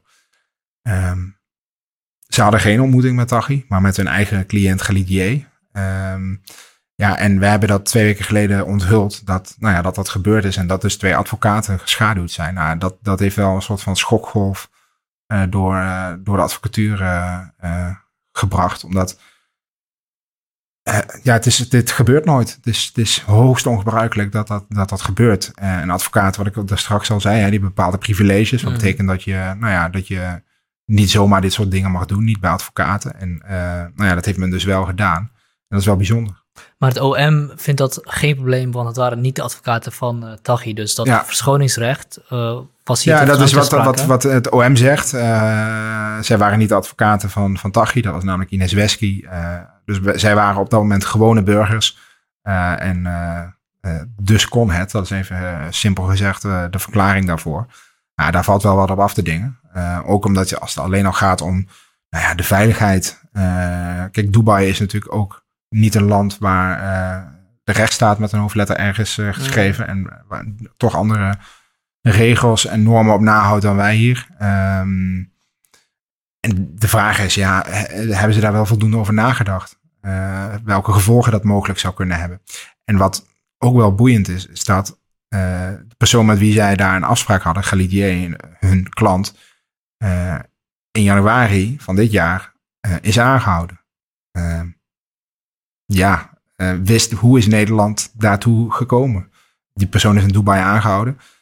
Is dat gekomen omdat zij die advocaten zijn gevolgd? Dus daar, daar zijn nog wel heel veel vragen over te stellen. En dat zal een probleem zijn, omdat? Nou ja, omdat, omdat dat dus niet mag. Ja, omdat, ja precies. Omdat, omdat, omdat dus informatie je, gekregen wat tussen een advocaat en een... Uh... Kijk, het contact tussen advocaten en hun klant is vertrouwelijk. En dat gaat niemand iets aan. En dat mag dus ook niet worden afgeluisterd, niet vastgelegd. Ook als er geen verdachten zijn. Uh, nee, nee, nee, want uh, dat contact is gewoon, ja, dat is vertrouwelijk. Je moet gewoon in alle vrijheid uh, een advocaat kunnen bezoeken of kunnen telefoneren of wat dan ook. En hier hebben ze, hebben ze weliswaar onder de noemer van we dachten dat ze naar Tachi zouden gaan, ja, wel dat contact tussen een advocaat en, een, en een klant vastgelegd. En waarom weten we dat? Ja, omdat ik en mijn collega Koen Voskel de tip hebben gekregen dat, niet, dat ze geen ontmoeting hadden met Tachi, maar met Galidier. Dus ik wist dat al. En, en uh, Koen en ik kregen die tip al dat dat het resultaat was. Dus de Nederlandse ja, de overheid moet dat geweten hebben. Het is ook wel een heel uh, smoesje. ja, nee, zeker. Hij gaat helemaal in dat hier, hij gaat naar ergens anders. Precies. En, en, en de vraag is, ja, wat hebben ze dan met die informatie gedaan? En het roept ook de vraag op, wat hebben ze nog meer gedaan? Uh, want ze zeggen, het OM zegt, we hebben niet afgeluisterd, dat is allemaal niet gebeurd. Maar ja, uh, Dubai is wel, ja, toch wel, je zou het een soort politiestaat kunnen noemen. Ja, ze zijn daar vijf dagen geweest. Ja, ik kan me ook heel goed, heel sterk voorstellen dat, dat zij niks afgeluisterd hebben, maar Dubai wel. Precies. Dat het gewoon doorgespeeld is. Want de inlichtingendiensten, die, die hebben gewoon contact met elkaar. Zeker. Uh, dus dat, ja. Dan hebben zij het niet gedaan, inderdaad. Precies, ja. Maar goed, wel natuurlijk uh, op, op verzoek van Nederland ja. ja. zijn zij in die hotellobby, zeg maar, geobserveerd. Ja, en Ines Wesky heeft zich ook teruggetrokken omdat ze het geen eerlijk proces vindt. Ja, die, dat is ook alweer een tijdje geleden. Was ook een van de vele kleine ja. zijstapjes inderdaad in het proces. Zij is nu overigens nu wel gewoon weer de advocaat weer van, uh, van Tag. Okay. Ja. ja. Dus er is veel gebeurd al in dit uh, Marengo-proces. Ja. ja. ik vond het terugtrekken van, van Ines Wesky wel apart. Want kijk, advocaten zijn heel goed in te zeggen dat dingen oneerlijk zijn... en dat mm -hmm. hier de rechtsstaat met voeten getreden wordt. Maar mm -hmm. echt terugtrekken uit een proces... Mm -hmm het laat wel een beetje zien dat ze het ook echt meent. En niet alleen maar haar advocaat. Maar nu is ze weer terug. Ja, ik denk dat zij wel een waarschuwing heeft willen afgeven. Uh, en ik denk ook dat het goed is dat zij er weer is. Omdat, kijk, we hebben het hier natuurlijk best wel al een tijdje over, over Tachi. En, en uh, hoe gevaarlijk men hen vindt. En wat er aan hem wordt toegeschreven. Dat is niet niks, dat is heel veel. Ja. Maar juist zo iemand heeft denk ik een goede verdediging nodig. Omdat dit zo'n belangrijk proces is, daar hangt zoveel vanaf, de belangen zijn zo groot. Dan kun je maar beter zorgen dat uh, zo iemand de best mogelijke verdediging krijgt. Omdat op het moment dat dat niet gebeurt, uh, waarom zouden andere mensen die misschien nog zeg maar nu actief zijn in de criminele wereld, ja, zich nog iets aantrekken van allerlei normen en waarden als je toch geen eerlijk proces krijgt, mm. in hun ogen althans. Mm. Uh, dus ik denk juist dat het heel belangrijk is, dat, ook voor de buitenwereld, dat, dat, dat men ziet, Tachi heeft een advocaat, die gaat voor hem door het vuur in de rechtszaal, waar het hoort, waar het moet. En die wordt serieus genomen. Uh, want als het moment dat dat niet zo is, ja, waarom zou je dan nog uh, ja. ja. je houden überhaupt nog aan normen? Of dan wordt het helemaal wetteloos. Ja, ja, ja. Ja, en, en in de rechtszaal is het draait om dat die, dat die rechten en die, uh, en die processen en die protocollen nageleefd worden. Mm -hmm. En niet zozeer dat je de grootste gevaarlijke gastpak krijgt. Het OM wel natuurlijk wel heel graag die gasten. Kijk, het was natuurlijk heel erg belangrijk dat, dat, dat, dat Tachi werd aangehouden. Uh, maar niet als dat ten koste gaat van, van de wet en, en het rechtssysteem Precies. die we hebben opgebouwd. precies ja. En dat is, dat is, een, dat is een, uh, een, een dun koord waar je over balanceert. Want dat is natuurlijk ook wat het OM zei. Van ja, hij was op dat moment de meest gezochte crimineel van Nederland. Uh, waren bang dat hij nog veel meer moorden zou laten plegen. Op het moment dat we hem niet zouden aanhouden. Dus zijn aanhouding had de allerhoogste prioriteit. En dat is ook wel een beetje het sentiment dat je gehoord hebt de afgelopen dagen of weken. Van ja, weet je wel, we moesten hem gewoon pakken. En ja, dan doe je soms maar dingen die, die net even buiten de lijntjes uh, gekleurd zijn. Aan de andere kant, ja, weet je wat ik net ook al zei. Dit is zo'n belangrijk proces met zoveel belangen, met zoveel uh, uitstraling ook. Volgens mij kun je dan maar beter zoveel mogelijk aan de regels houden. Ja. Terugkomen naar het proces, want je volgt het uh, op de voet natuurlijk. Ja. waar zijn we op dit moment in dat proces? Volgens mij nog lang niet op de helft. Daar, een inhoudelijke behandeling is nog niet in zicht. Het wordt niet heel, heel ver van hier vandaan. Ja, het wordt uh, meestal op Schiphol gedaan, op de, de rechtbank, ja. beveiligde rechtbank op Schiphol. ligt een beetje aan, aan de beschikbaarheid, omdat daar natuurlijk ook andere processen plaatsvinden, zoals bijvoorbeeld het MA17-proces. Dus dan kan er soms worden uitgeweken naar de bunker in Amsterdam-Osdorp. Dat is ook een beveiligde rechtbank. dus met één van die twee locaties vindt het meestal plaats. Um, en wat er nu eigenlijk aan de hand is, is dat de kroongetuige uh, achter gesloten deuren bij een onderzoeksrechter wordt verhoord. Uh, hij heeft natuurlijk al die, al die tientallen verklaringen afgelegd. En uh, ja, de verdediging heeft recht om hem nou ja, daarover te bevragen. Om hem, om, om zeg maar zijn betrouwbaarheid te toetsen. Dus dat is wat er nu gebeurt. Dat gebeurt heel veel achter gesloten deuren. Is dat niet al geweest, zijn betrouwbaarheid toetsen? Nou ja, dat, dat heeft die rechtercommissaris, die heeft daar een soort van eerste toets over gedaan. Maar de advocaten moeten natuurlijk ook uh, uh, nou ja, hem vragen kunnen stellen. Omdat zij bijvoorbeeld voor een eigen rol, of voor de, de, hun verdachten, die hebben natuurlijk misschien een andere lezing op hoe dingen zijn gegaan. Dus dat willen ze hem voorhouden. van jij zegt wel dit en zus en zo, maar is het niet zo dat, et cetera, et cetera. Dus dat, dat is wat er nu gebeurt. En um, ja, een van die zijpaden waar we net over hadden. Uh, dus bijvoorbeeld, wat is er in Dubai gebeurd? Ja, daar de, de, de verdediging, de advocaten willen dat de rechtbank daar onderzoek naar gaat doen. Uh, naar wat er precies allemaal in Dubai is gebeurd. Uh, dus dat zou zomaar ervoor kunnen zorgen dat, nou ja, dat dat ook nog mee gaat spelen. Als het gaat over wanneer we een strafeis kunnen gaan horen, dat duurt nog wel even. Ja. Hoe, uh, wat wordt de verdediging van Taki? Of is dat nog helemaal onduidelijk? Waar het vooral zich op zal leunen is dat één, hij ontkent dat hij degene is in die chatgesprekken.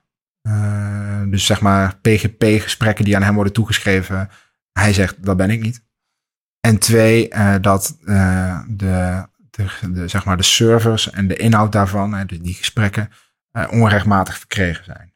Mm. Um, dat is wel een wat moeilijk verhaal in die zin dat daar haar, de advocaat Ines Wesky heeft dat ook in eerdere zaken al betoogd en dat is telkens afgewezen. Uh, en ook in hoger beroep zijn er al zaken geweest, zeg maar, waarin dit, ja, deze gesprekken zijn toegestaan. Uh, dus de kans lijkt me vrij klein dat deze rechtbank gaat zeggen dat het onrechtmatig is, omdat het ook al bij hogere rechtbanken is geaccepteerd. Maar dat is, dat is de lijn die zij kiezen. Ja.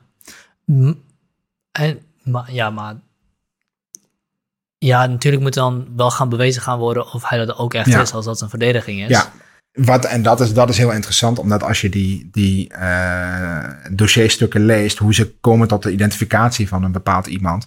Kijk, op het moment dat jij bijvoorbeeld zegt tegen iemand van, nou, mijn zusje is morgenjarig. Dit is wel hypothetisch, hè, dit is een voorbeeld. En ze gaan na, wie is jouw zusje? En het blijkt dat op die datum dat zusje inderdaad jarig is. En dan wordt het heel moeilijk om te ontkennen dat jij die gebruiker bent. En zo worden al die uh, uh, ja, gebruikers van die, van die, van die, ja, van die PGP-telefoons worden op die manier geïdentificeerd. Ze zoeken naar stukjes die ze kon, kunnen controleren aan echte feiten. Uh, en komen dan tot een bepaalde conclusie van nou, dat moet die zijn. En dan gaan ze dus vanuit dat nou, gebruiker 2536 XX, dat dat die ja, persoon is. Ja, ja. Is het spannend? Ja, dat is wel een spannend proces, ja. Omdat je wordt wel iedere keer verrast. Ja? Ja, er gebeuren steeds uh, dingen. Was het dan zelf ook in die zaal? Nee, is nog geen één keer geweest sinds zijn aanhouding. Um, dus dat, uh, dat is ook wel. Uh, Want hij zit nu in hechtenis. Ja, hij, is, hij zit op de extra beveiligde inrichting in Vught. Dus de, nou, de, de EBI, de meest streng beveiligde gevangenis van dit land, daar zit hij. Hij heeft gewoon het recht om te zeggen, nee, ik ga niet. Ja, klopt. Hij, uh, je hoeft niet te komen, inderdaad. Uh, en, uh, maar moet ik me dan voorstellen, sorry dat ik onderbreek, want ik probeer het, ik probeer beter te vormen van hoe het eruit ziet. Want, want als hij vervoerd wordt, moet hij beveiligd vervoerd worden, toch? Is het dan zo dat er een, weet ik veel, een hele convoy aan gepantserde auto's aankomt en hij Daar zegt, moet je, dat is ongeveer het beeld, ja. En hij ja. zo, nee, ik kom niet mee. Nee, ja, nee, maar het is meestal wel zo dat dat wordt voorbereid. Dus je zegt okay. van tevoren, geef je aan of je, of je wel of niet komt. Want inderdaad, uh, we zijn een rijk land, maar zo rijk ook niet dat we die allemaal maar reserve en paraten bestaan. Ja. Um, en zeker ook niet dat, omdat alle officieren en rechters uh, en ook de kroongetuigen, uh, nou ja, een bepaalde mate van beveiliging hebben. En, en ook de verdachten. Een aantal van hen met op een speciale manier naar de rechtbank komen. Dus dat is een, een logistieke hel van heb ik jou daar. Um, maar dat de, de, de veiligheidsmaatregelen die worden genomen zijn extreem. Die zijn echt extreem. Bijvoorbeeld, uh, dat is het best zichtbaar als, als er bij Amsterdam-Osdorp Mhm. wordt gedaan. Ja, dan zie je, dan zie je gewoon zwaar bewapende mannen met machinegeweren gewoon op straat staan. En als we op Schiphol zijn, zie je dat wat minder, omdat dat natuurlijk sowieso een gebied is dat al beter is afgeschermd. Maar ook daar zie je ja, uh, gepantserde voertuigen met hoge snelheid uh, zo'n gebouw binnenrijden, afgeschermd door allerlei andere zwaar bewapende marechaussees. dat is wel een indrukwekkend ja. beeld, ja.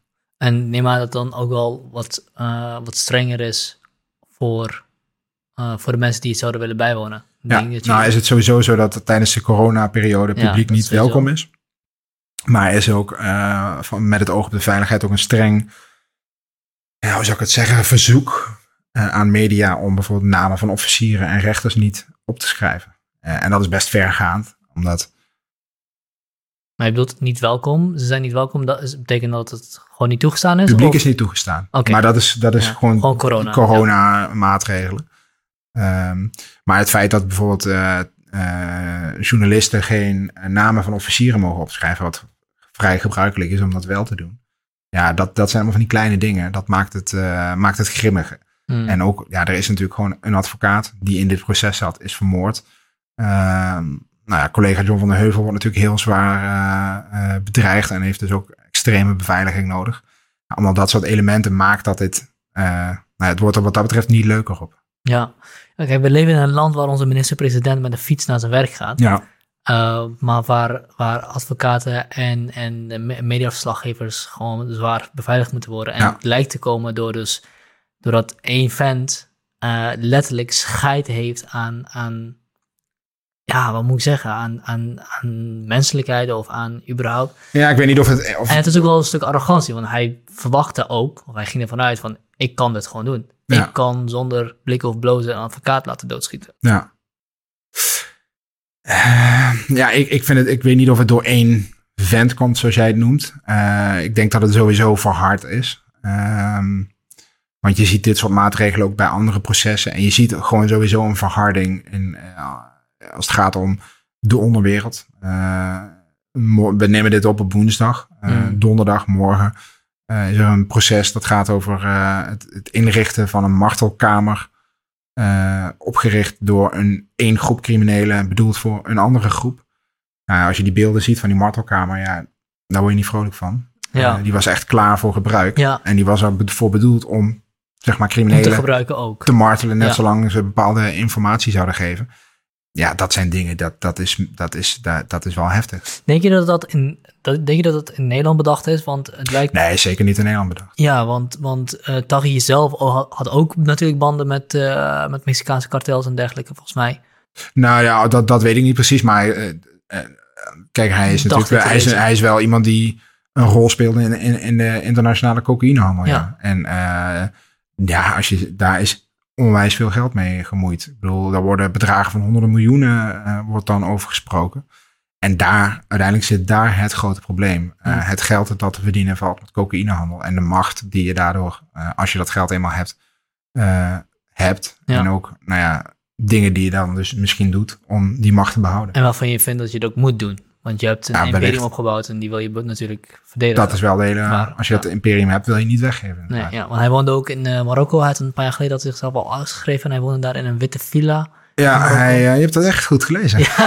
hij heeft zich in 2009 uit laten schrijven in Nederland. En, uh, ik hoorde van uh, allemaal mensen dat ik me moest inlezen nadat ik met Willem Engel gesproken had. Ah, dus, Oké, heel goed. Heel goed. maar hij had inderdaad een villa in Marokko. Dat is in ieder geval één villa waar we dan over van weten. Maar hij had ongetwijfeld wel meer plekken. En, ehm, en in Dubai nou ja, zat hij natuurlijk ook. Maar ja, het totale bedrag dat hij bij zijn spreken verdiend zou hebben, of zijn totale vastgoedpositie, dat, dat, dat, die weten we niet. Ja, de vraag waar ik eigenlijk naar wilde opbouwen was: denk je dat, het, eh, dat, dat Mexicaanse kartels invloed, meer invloed aan het uitoefenen zijn, ook in Nederland? Vind ik moeilijk om te zeggen. Wat je wel ziet, is dat er zijn natuurlijk de afgelopen tijd best wel wat van die crystal meth uh, labs uh, opgerold. En de Nederlandse recherchechef en die Kraag heeft ook wel iets over gezegd. En die zei dat, nou ja, dat, dat hij dat wel ziet, die invloed. Ik volg zelf dat niet heel goed. Omdat ik, ja, zeg maar, dat gedeelte, nou ja, laat ik graag aan collega's. Mm. Uh, dus dat vind ik moeilijk om daar iets over te zeggen. Ja, oké. Maar het lijkt me wel voorstelbaar als je dat, nou ja, dat een. Ja, want toen ik die bankkamersdag zag, dacht ik, wow, dit is... Nou ja, maar kijk, het, we, moeten niet naïef zijn. Kijk, Nederland is een, is een, uh, een doorvoerland. En dan mm. worden hier jaarlijks uh, mega hoeveelheden ja, cocaïne. We zijn een doorvoerland, we zijn een productieland. We zijn een productieland. En we, spelen gewoon, een grote consumentenland. We spelen in de Champions League mee als het gaat om, om de drugs. Daar moeten we niet naïef over zijn. En, en dus zijn ook die uitwassen uh, hier te zien. En dan, dan hebben we het dus over advocaten die worden vermoord. Dan gaat het over kroongetuigen die onder druk staan. Of waar familie van wordt vermoord. Ja, wij noemden dat volgens mij vroeger Italiaanse toestanden. Maar ja, ja, je kan het misschien ook wel Nederlandse toestanden noemen. Ja, steeds meer misschien al. Um, je moet volgens mij vandoor ook. Ja, uh, ja laten, we, laten we afsluiten. Uh, is er nog iets belangrijks wat je wilt benoemen? Neem een abonnement op het AD. nee, dat is gek. Dat is altijd goed om te doen. Um, nou ja, ik, ik denk dat... dat uh, Heb ik overigens gedaan trouwens. Ah, heel goed. Ik moest die premium Ja, je moet die premium verhalen lezen. Ja, heel goed. Ja, 5 euro ben je helemaal bij. Ja helemaal goed. Um, nou, ik denk dat er gewoon nog heel veel gaat gebeuren. Um, Marengo-proces, daar, zijn we, daar zijn we nog een aantal jaar goed mee. Uh, die EncroChat-dienst die dus uh, recent is ontmanteld, uh, daar gaat nog ongelooflijk veel uitkomen. toevallig vandaag zijn er in Den Haag heel veel aanhoudingen gepleegd. en daar zijn grote, grote kopstukken ook uit de onderwereld aangehouden. Um, en dat zal niet te laat zijn. Ook op basis van die EncroChats ja. en... Ja en los van de taggy. Ja. ja. Interessant. We kunnen je dus volgen op AD. Zeker. En ben benieuwd wat er uit gaat komen. Dankjewel. Graag gedaan.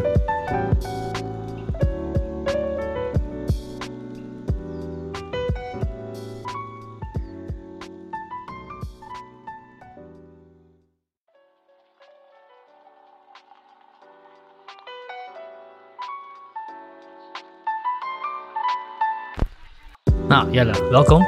Ja, dankjewel. We gaan eigenlijk beginnen. Ja. Uh, we hebben net ontdekt dat we allebei uit Sittard komen. Ja. En eigenlijk bijna als hetzelfde jaar weg zijn gaan uit Sittard. Triviano hebben gezeten. Zelfde middelbare school. Ja, heel grappig. Wel toevallig hoe dat ook uh, Ja, daar gaan we nu het komende anderhalf uur over hebben, toch? Precies, nee. We gaan het over, um, over super, iets heel interessants hebben. We gaan het over de Marengo-proces en Rido en Taghi hebben. En ik heb de afgelopen week natuurlijk alles gelezen wat je geschreven hebt. En soms had ik het gevoel dat ik meer een uh, de alvast documentaire aan het lezen, lezen was die, die er aan, gaat komen. Um, maar voordat we daarmee gaan beginnen, vertel even kort wie je bent en wat je doet, zodat we daar een klein beeld van hebben. Ja, uh, ik ben Jelle Tieleman en ik ben misdaadverslaggever bij het Algemeen Dagblad. Um, en ik volg een aantal uh, grote uh, strafzaken tegen kopstukken in uh, nou ja, zeg maar de georganiseerde misdaad. Uh, en nou ja, daar doen we ook geregeld onderzoek naar en proberen nou ja, met nieuws te komen. Dat is een beetje in de notendop wat ik doe. En hoe ben je daar ingerold om misdaadverslaggever te worden? Ga je dan gewoon met mensen op straat praten totdat je een verhaal hebt? Of... ja, nee. ik, ben, ik ben in 2013 bij, bij het AD in Utrecht begonnen als stagiair. Ik deed opleiding journalistiek in Utrecht. Uh, en uh, ik ben sowieso iemand die uh, van, heel erg van journalistiek houdt en heel erg gek is op nieuws. Um, dus ik heb in die periode dat ik in Utrecht werkte bij het AD als stagiair en daarna als freelancer eigenlijk van alles gedaan. Vooral veel stadsverslaggeving. Mm. En dat is dus inderdaad veel straten op de wijken in en nou ja, netwerk bouwen. Ehm, ik ben in 2015 um, afgestudeerd uh, en toen kon ik meteen ook weer uh, aan de slag in Utrecht. Uh, als, nou ja, gewoon echt in dienst. En um, er ging toen een collega weg die rechtbankverslaggeving deed. Mm. En politie, justitie volgde. dus ik ben daar toen een beetje, heb ik dat overgenomen samen met een collega.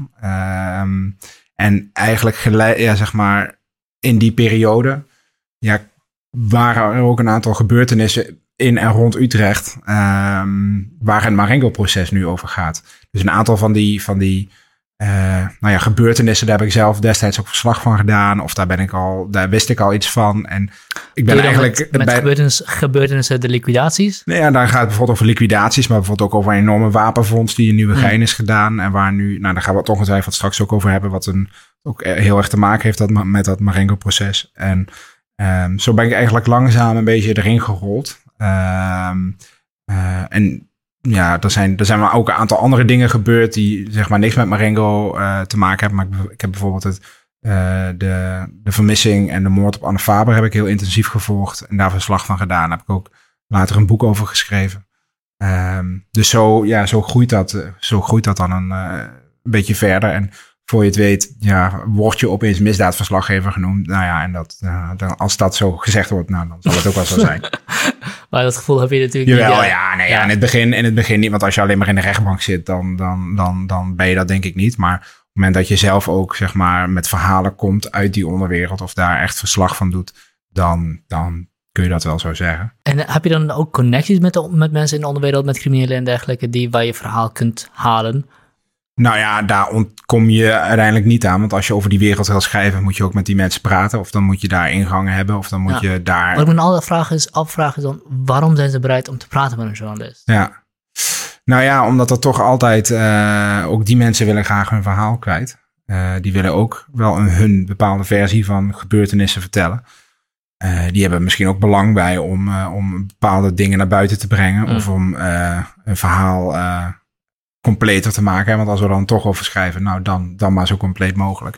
Dus er kunnen tal van redenen zijn om, uh, nou ja, voor dat soort mensen om dat te doen. Net zoals dat de mensen ja, in de sportwereld met journalisten praten of in de politiek. Uh, um, alleen ja, voor hen is dat natuurlijk, ja, het is natuurlijk iets anders. Omdat uh, het liefst willen zij zoveel mogelijk onder de radar blijven. Dat, dat speelt mee. Ja. maar het gebeurt wel. Ja, oké, cool. Uh, dus het Marengo-proces, daar gaan we het ook over hebben. Hoofdrolspeler Ridwan Taghi en, uh, en zijn bende van de Bad Boys. Ja. Um, leg even kort uit wat het Marengo-proces precies inhoudt en wat daar op het spel staat. Ja, het Marengo-proces is een uh, enorm proces dat draait om uh, een groot aantal moorden die gepleegd zijn in de regio Utrecht. tussen 2015 en 2017 gaat in totaal om zes moorden uh, en een aantal moordpogingen en moordplannen. Uh, er zijn in totaal 17 verdachten, waarvan Ridwan Taghi de, de bekendste is en ook de hoofdverdachte. En uh, in dit proces ehm, is er ook een kroongetuige. Er is iemand uit de organisatie van Taghi die is overgelopen naar justitie. En nou ja, de rechercheurs en, en, en justitie heeft verteld over de rol van Ridwan Taghi, hoe die organisatie werkt, wat zijn eigen aandeel is bij, bij een aantal moorden. Um, en dat, dat, uh, dat heeft ertoe geleid, uh, nadat hij nou ja, gepresenteerd is als kroongetuige, dat zijn broer is vermoord, als, nou ja, vermoedelijk als, uit, uit wraak. Mm -hmm. uh, voor het feit dat, er, nou ja, dat hij heeft gepraat. Uh, vorig jaar, uh, deze week, een jaar geleden, is uh, de advocaat van, van de kroongetuige vermoord, Dirk Wiersum, in Amsterdam, voor zijn huis. Dat was natuurlijk een enorme schok, want is dat de eerste advocaat in de geschiedenis van de Nederlandse rechtsstaat, dat er, of de eerste keer dat een advocaat op die manier vermoord wordt? Nou ja, er zijn, er, er zijn eerder, eerder ook wel aanslagen gepleegd op advocaten, maar dat waren altijd mensen die ja, op de een of andere manier toch ook uh, nou ja, uh, actief waren in de onderwereld. Of waarvan gezegd werd, of waarvan de suggestie was dat zij misschien faciliterend waren voor criminelen. Um, Wiersum was dat absoluut niet. Dat was mhm. iemand die gewoon zijn werk deed uh, en vond dat ook iemand die overloopt naar justitie, de kroongetuige in dit geval, ja, goede bijstand nodig heeft. En dat hij een goede, nou ja, goede, goede ja, verdediging verdient. Dus hij, hij was de, ja, hij, ja, hij deed de verdediging, hij was de advocaat van de kroongetuigen. En de moord op hem lijkt echt een, een signaal uh, te zijn naar alles dat met het instituut van de kroongetuigen te maken heeft. Dat dat dus niet wordt geaccepteerd.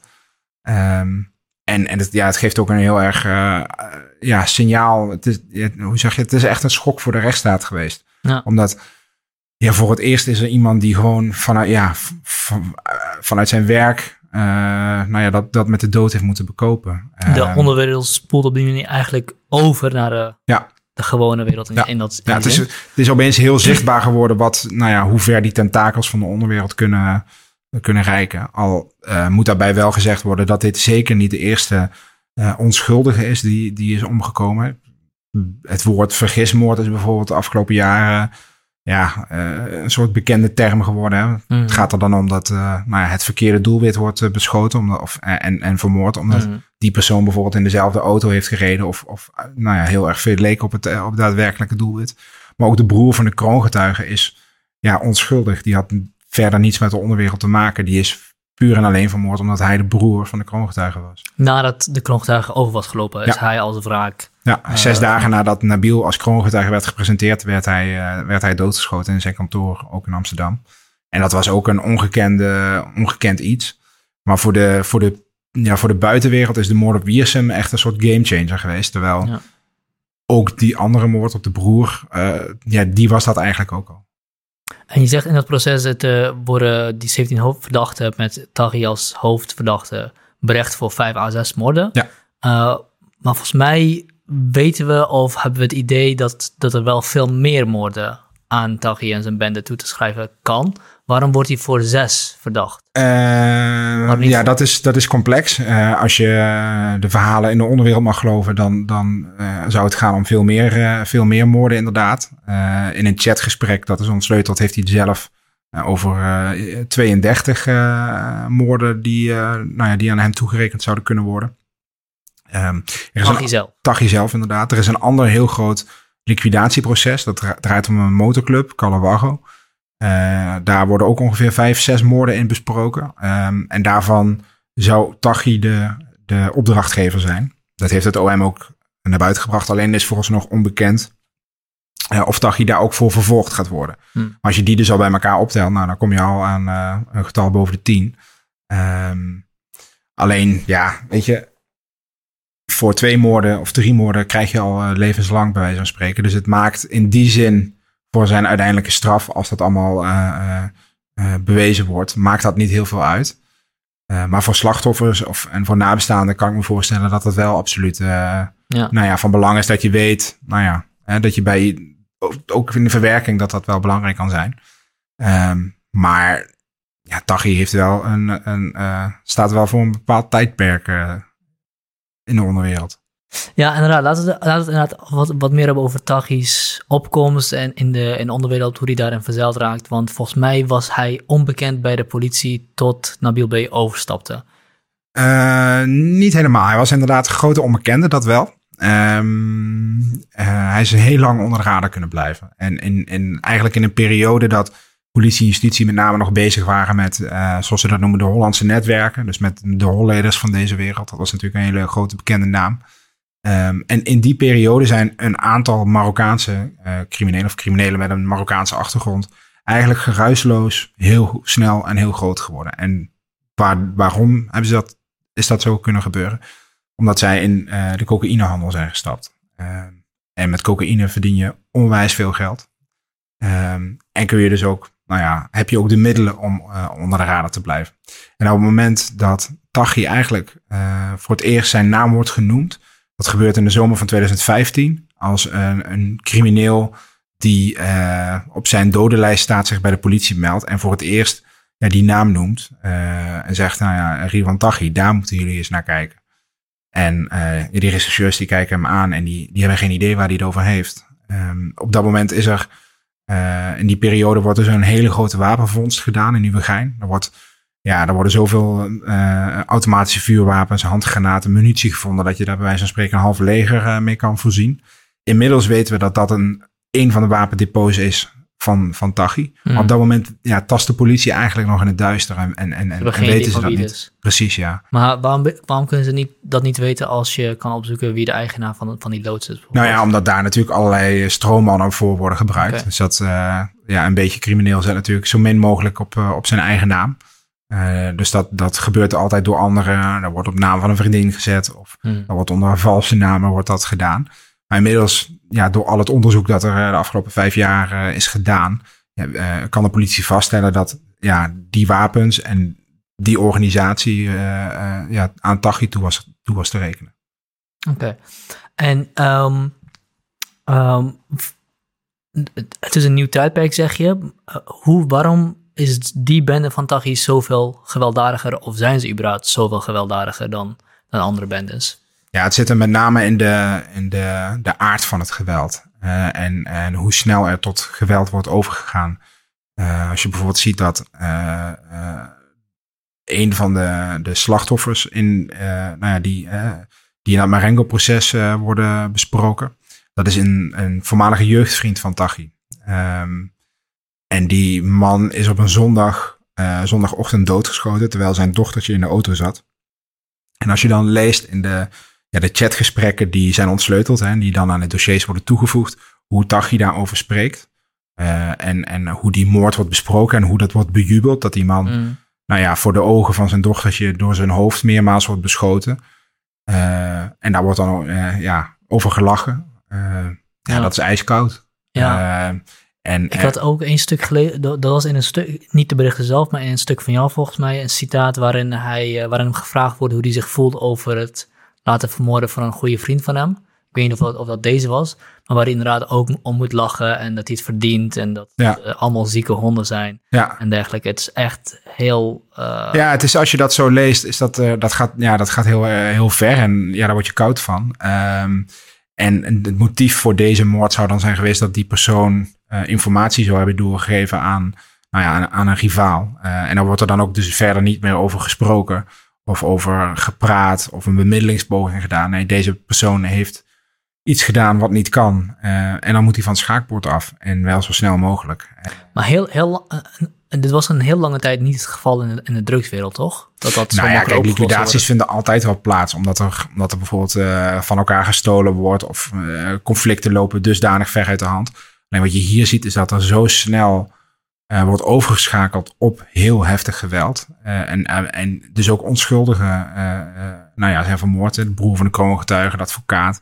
Ja, dat is, dat is, wel, dat is wel ongekend. En is dat ook echt een functie van Taghi's persoonlijkheid? Of is dat ook een functie van op de een of andere manier de veranderde, veranderende wereld van, van, van drugscriminaliteit, de, de meer... Ehm, nou, dat gaat misschien wel hand in hand. Ehm, heel lang is er, durfde men in Utrecht eh, en omgeving zijn naam niet uit te spreken.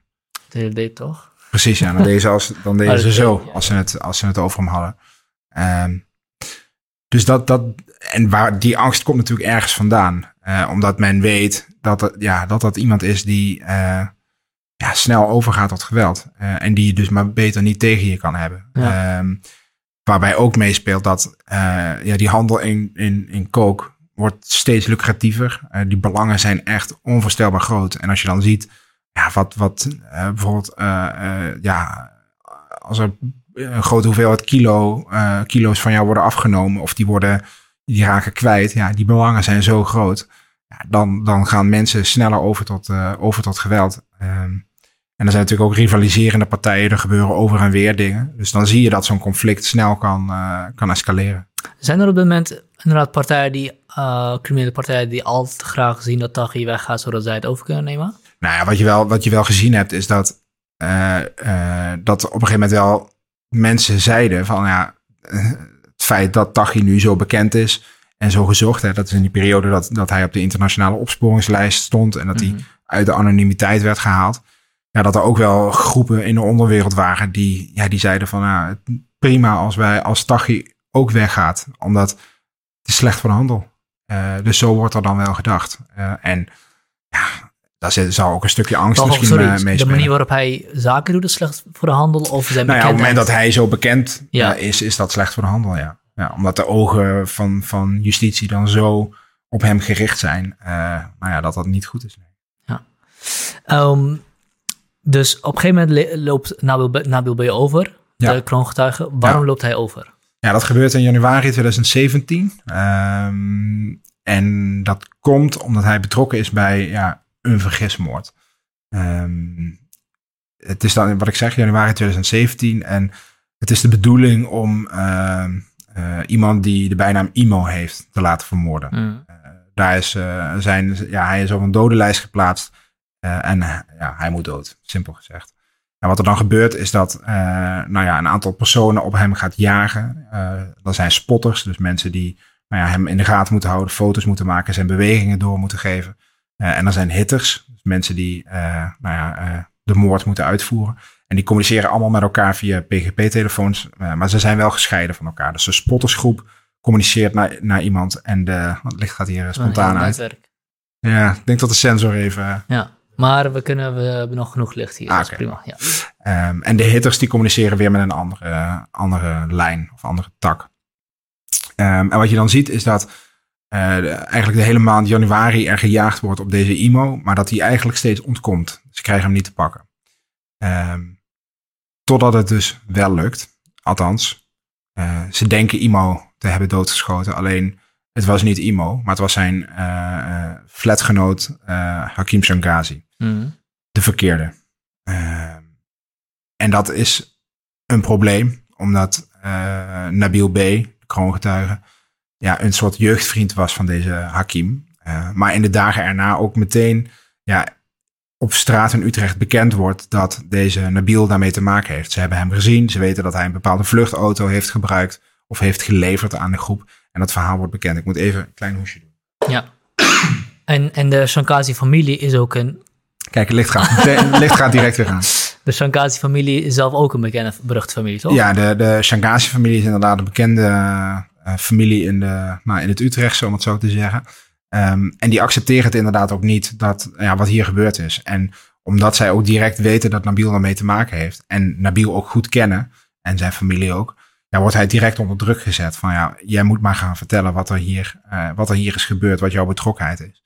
En Nabil weet dan eigenlijk direct ja, dat hij klem zit. Want hij kan namelijk niet vertellen ja, voor welke organisatie hij, eh, hij werkt en eh, welke rol Tachi daar dan in gehad heeft. Omdat hij weet als ik praat over Tachi, ja, dan, dan, dan ben ik er ook geweest. Dus zelfs onder de criminele families was het niet bekend dat Taghi de... En, en, en, Nou ja, het, het- de Tachi, Tachi en de familie Shangazi kenden elkaar wel. Ja. Alleen ja, Tachi wil geen verantwoordelijkheid nemen voor een vergismoord. Ja. En dan zeker niet op, op een, eh, als dat iemand is die nou ja, eh, lid is van een, van een grote bekende familie.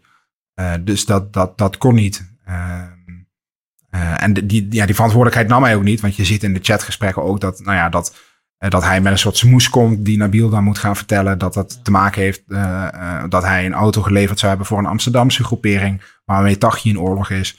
Want dan heeft hij het idee van, nou ja, als, we, als ze dat verhaal geloven, dan kun ik die Shangazis misschien ook wel gaan gebruiken in mijn oorlog tegen die Amsterdammers. Dus zo zie je hoe daar dan ja, over nagedacht wordt om iets in iemands schoenen eh, te schuiven.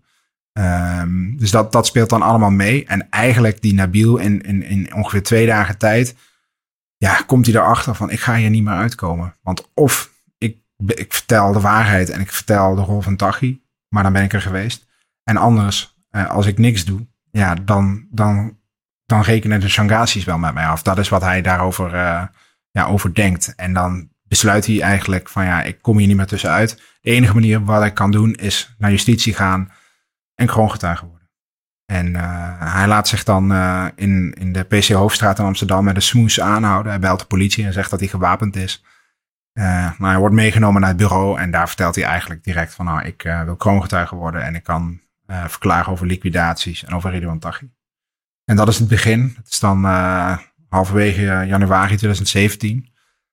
En we zijn nu eh, drie jaar verder en eh, nou ja, er is een hoop gebeurd in die, in die tussentijd. Ja, en ehm, op het moment dat hij kroongetuige wordt, eh Taghi komt daarachter, zes dagen later wordt zijn broer Ja, daar zit nog wel een periode tussen, omdat je wordt, je, vanaf het moment dat je zegt, ik, ik word kroongetuige, ja, daar zit natuurlijk een heel proces tussen. Dus wat er dan gebeurt is dat hij gedurende een half jaar tijd allerlei nou ja, geheime verklaringen aflegt. Hmm. Omdat uiteindelijk moet de rechter, moet, eh, of de rechtercommissaris, moet ehm, zo'n kroongetuige overeenkomst goedkeuren. Nou, dat, dat is een heel, uh, daar moet je allerlei wetten voor volgen, daar moet je alle procedures voor volgen. Uh, dat gaat niet zomaar. En bovendien, nou ja, hij heeft in totaal, zeg ik even aan mijn hoofd, 41 verklaringen afgelegd. En dat gaat dan niet alleen over Tachi, maar dat gaat ook over bijvoorbeeld hoe werkt de organisatie, corrupte contacten bij de politie, nou ja, en zijn eigen betrokkenheid bij, bij allerlei moorden. Dat zijn 1500 pagina's, duizenden woorden. En de politie moet natuurlijk wel bepaalde dingen gaan controleren. Ja. Uh, want ja, je kan wel alles gaan zeggen, maar dat moet, dat moet natuurlijk wel gecontroleerd worden. Uh, en uh, nou ja, dan, wat je dan ziet is dat er gedurende dat hele jaar gewerkt wordt om een kroongetuigenovereenkomst op te tuigen. Um, nou ja, en die overeenkomst houdt dan in dat je moet alles vertellen. Um, en in ruil daarvoor kun je strafvermindering krijgen. En de rechtercommissaris die moet die toetsen, die moet die overeenkomst toetsen of dat nou ja, of die rechtmatig is, et cetera, et cetera. Dus een soort eerste ja, check. Nou, dat mm. is uh, eind december 2017 uh, is dat gebeurd. En in maart 2018 is hij daadwerkelijk ook gepresenteerd als kroongetuige. Want tot die tijd ja, waren er wel geruchten, uh, maar was er niks feitelijk bekend. Ja, ja. En dus, dus B. moest eigenlijk een hachje redden. Er is een vergismoord gemaakt. Taghi gaat dat zeker niet op ja. zijn naam zetten. En hij denkt, ja, het is, het is ik of hij. Dus ja, uh, eten of gegeten worden. Dat... Eten of gegeten worden. Dus hij laat zich zogenaamd eten, zodat hij, uh, zodat hij zichzelf kan redden. Had het OM niet kunnen voorzien, gezien de verklaringen en waarvan ik dan uitga dat Nabil B. ook verteld heeft wat voor een gewelddadige persoon het is, ervan uit kunnen gaan dat, het, dat hij echt gevaar zou kunnen lopen, hij of zijn familie? Ja, dat, dat, is, dat is wat de, wat de familie van de kroongetuige niet geheel ten onrechte zegt. De, de kroongetuige heeft daar zelf over, over verklaard, dat Taghi nou ja, heel gevaarlijk is. Uh, dat hij uh, niet voor geweld terugdeinst en dat hij ook uh, wraakzuchtig is. Um, en in die periode dat hij bezig is om kroongetuige te worden, um, weet justitie ook miljoenen chatberichten verstuurd met PGP-telefoons te ontsleutelen. Ja. En in die periode zien ze dus ook chatberichten van Tachi eigenlijk voor het eerst. En in die chatberichten, daar wordt al gezegd dat als Nabil zou gaan praten. Nou ja, dat, dat hij dan zijn hele familie zou laten slapen. Laten slapen betekent in dit geval vermoorden. Dus ja, ze hadden daar rekening mee kunnen houden en ze hebben dat onderschat. Ja. uh, door die versleuteling van die PGP-telefoons hebben ze ook die martelkamers gevonden, toch? Ja, al is dat weer een andere, een andere, ding, andere zaak. Uh, in die zin dat de telefoons met. Uh, je hebt verschillende aanbieders van die PGP-telefoons. Mm -hmm. Uh, en dit gaat over EncroChat. Dat was een dienst die zich profileerde als die is echt niet te kraken. Nou ja, het tegendeel is, is bewezen. Het kon dus wel. En daar zat inderdaad die martelkamers. nou, die zijn ontdekt. Daar hebben ze live kunnen meelezen. En de chatberichten die in Marengo een rol spelen, dat zijn servers die in beslag zijn genomen van twee aanbieders. Mm. Die ze achteraf hebben kunnen ontsleutelen. Terwijl ze bij EncroChat uh, door een hack uh, ongeveer drie maanden live hebben kunnen meelezen. Oké. Okay. Um, en, die, en die chats spelen in Marengo geen rol. Omdat ja. uh, die verdachten toen eigenlijk allemaal al vast zaten. En daar daar heeft de groep van Taghi ook geen rol in? Ze hebben wel gebruik gemaakt van EncroChat, alleen... Nee, van die martelkamers bedoel ik. Nee, precies. Nee, daar nee. heeft de groep Taghi als verdachte in elk geval niks mee te maken. Ja, ja. Maar Dynamic B, B is ook niet in alles eerlijk geweest.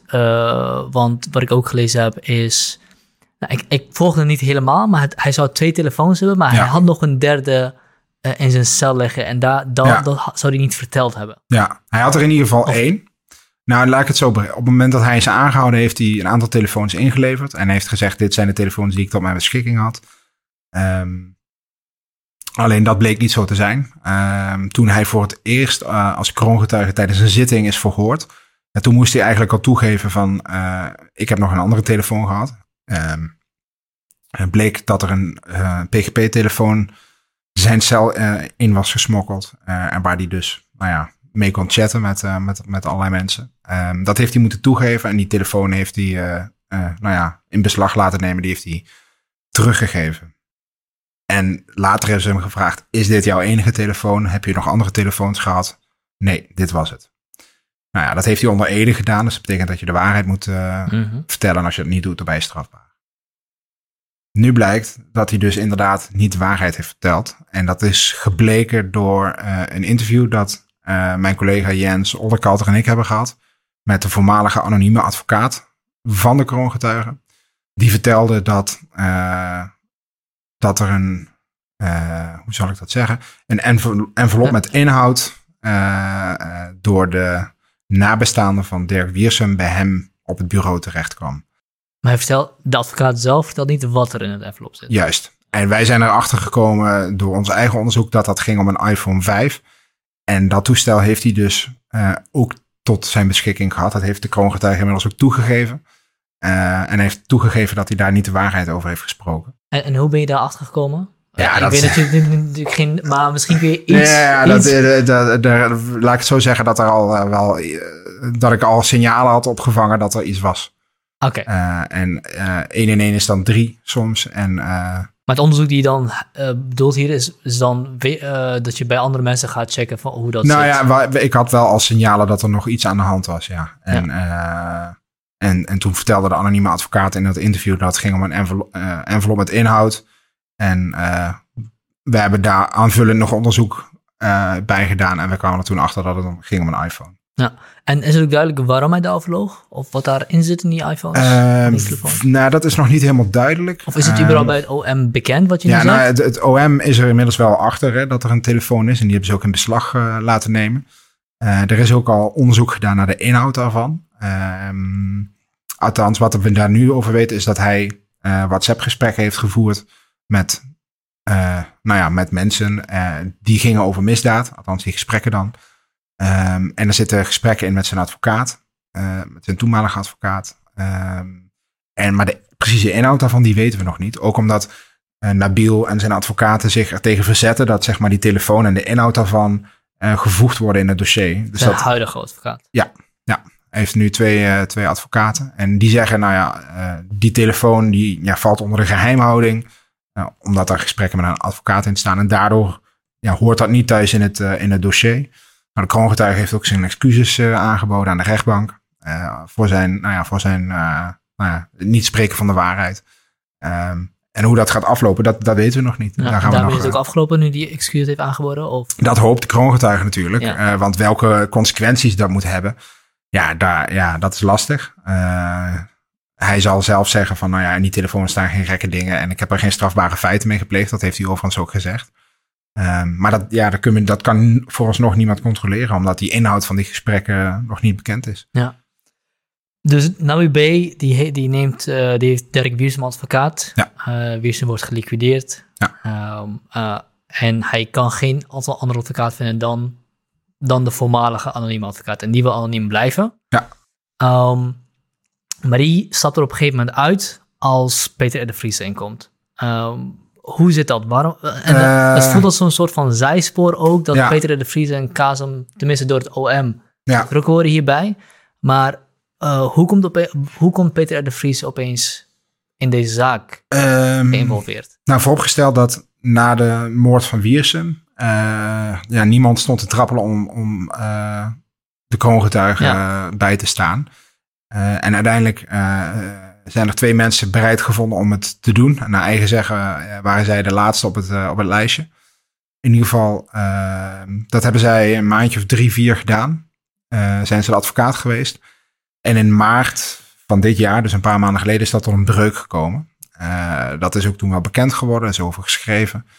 En op een zeker moment ben ik in contact gekomen met een van de twee voormalige advocaten. Uh, ja, ik kwam erachter wie het was. Uh, heb die Kun je persoon... mij ook niks over vertellen? Nee, ik kan gewoon niks over zeggen, inderdaad. en toen heb ik die persoon gebeld en gevraagd van, nou ja, ik wil wel eens even koffie met je drinken, want ik ben benieuwd wat er nou allemaal gebeurd is. En um, daar is vervolgens een soort interview uitgerold.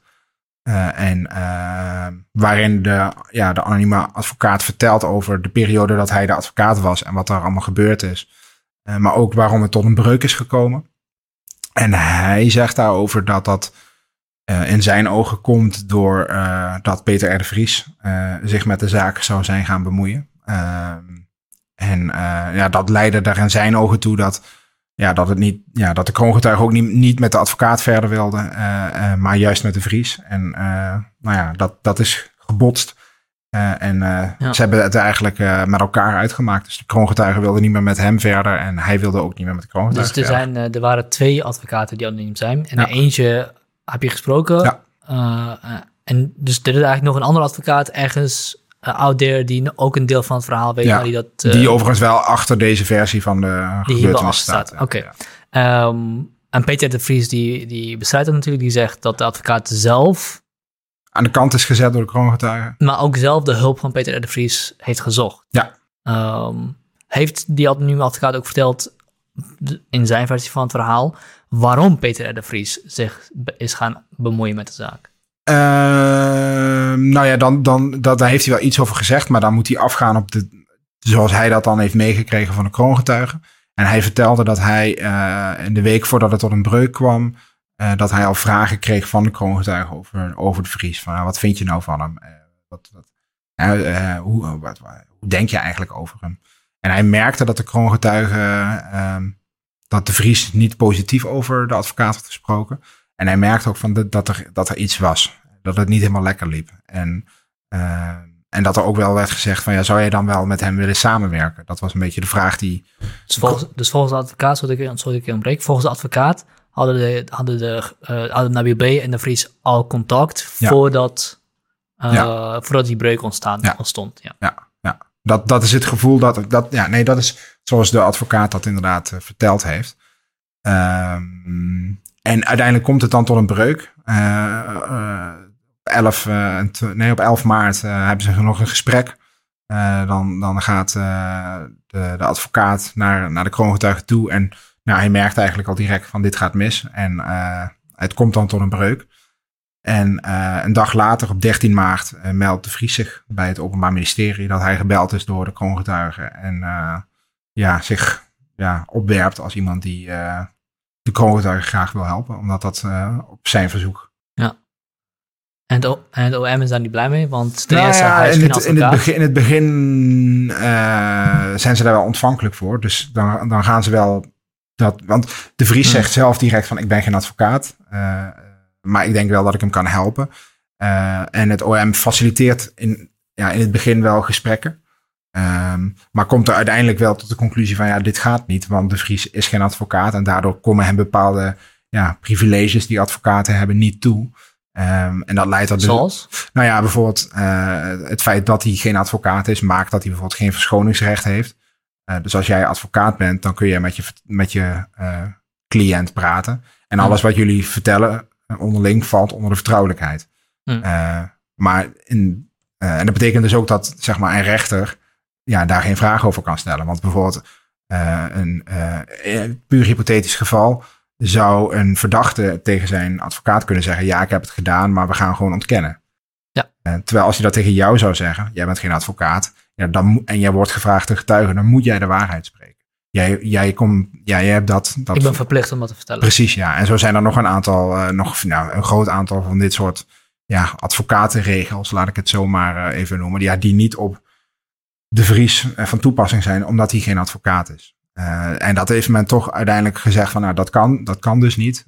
en daar was er ook iets aan de inhoud van de gesprekken die gevoerd werden, die gefaciliteerd waren, waar ze uh, op een besluit op terugkwamen? Nou ja. Voor zover je weet. Zover we, ja, wat we daar dan over. Wat we daar wel over weten, is wat de anonieme advocaat daarover heeft gezegd in een interview. Uh, want hij zegt. Toen eenmaal die breuk er was, heb ik contact gehad met een van de officieren die uh, het Marengo-proces ook leidt. en toen ik zei dat ik stopte en dat de Vries betrokken was, toen reageerde zij, volgens de advocaat, nou ja, dat dat problematisch was. De rol van de Vries moet even zwaaien. Daar gaat het volgens mij het licht weer aan. Uh, omdat de Vries, uh, uh, nou ja, een kantoorgenoot was van Galit Kassem. En Galit Kassem, nou ja, daarvan, daar vond het OM wel iets van. dat vonden zij onwenselijk, omdat hij banden zou hebben met Ridouan Taghi. Maar ze verdenken hem ook ervan dat hij informatie gelijk zou hebben. Ja, dat is weer een ander verhaal in dit hele grote ja. proces inderdaad.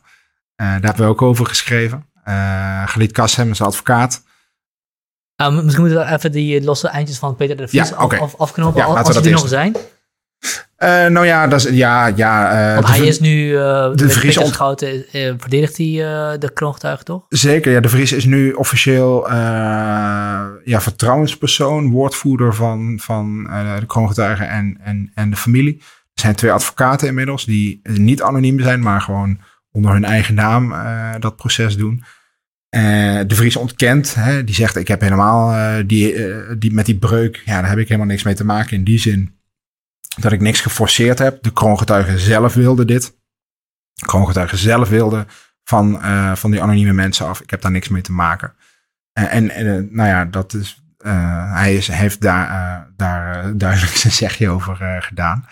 Ehm, en dat dat, ja, dat is het. Ja, dus het OM is op een gegeven moment ook wel teruggekomen op een... Nou ja, op een gegeven moment is dat als afgerond uh, beschouwd. Omdat, uh, nou ja, eh, de, de, de, de kroongetuigen wilde op een gegeven moment ook niet meer meewerken. Omdat hij, nou ja, hij wilde de Vries.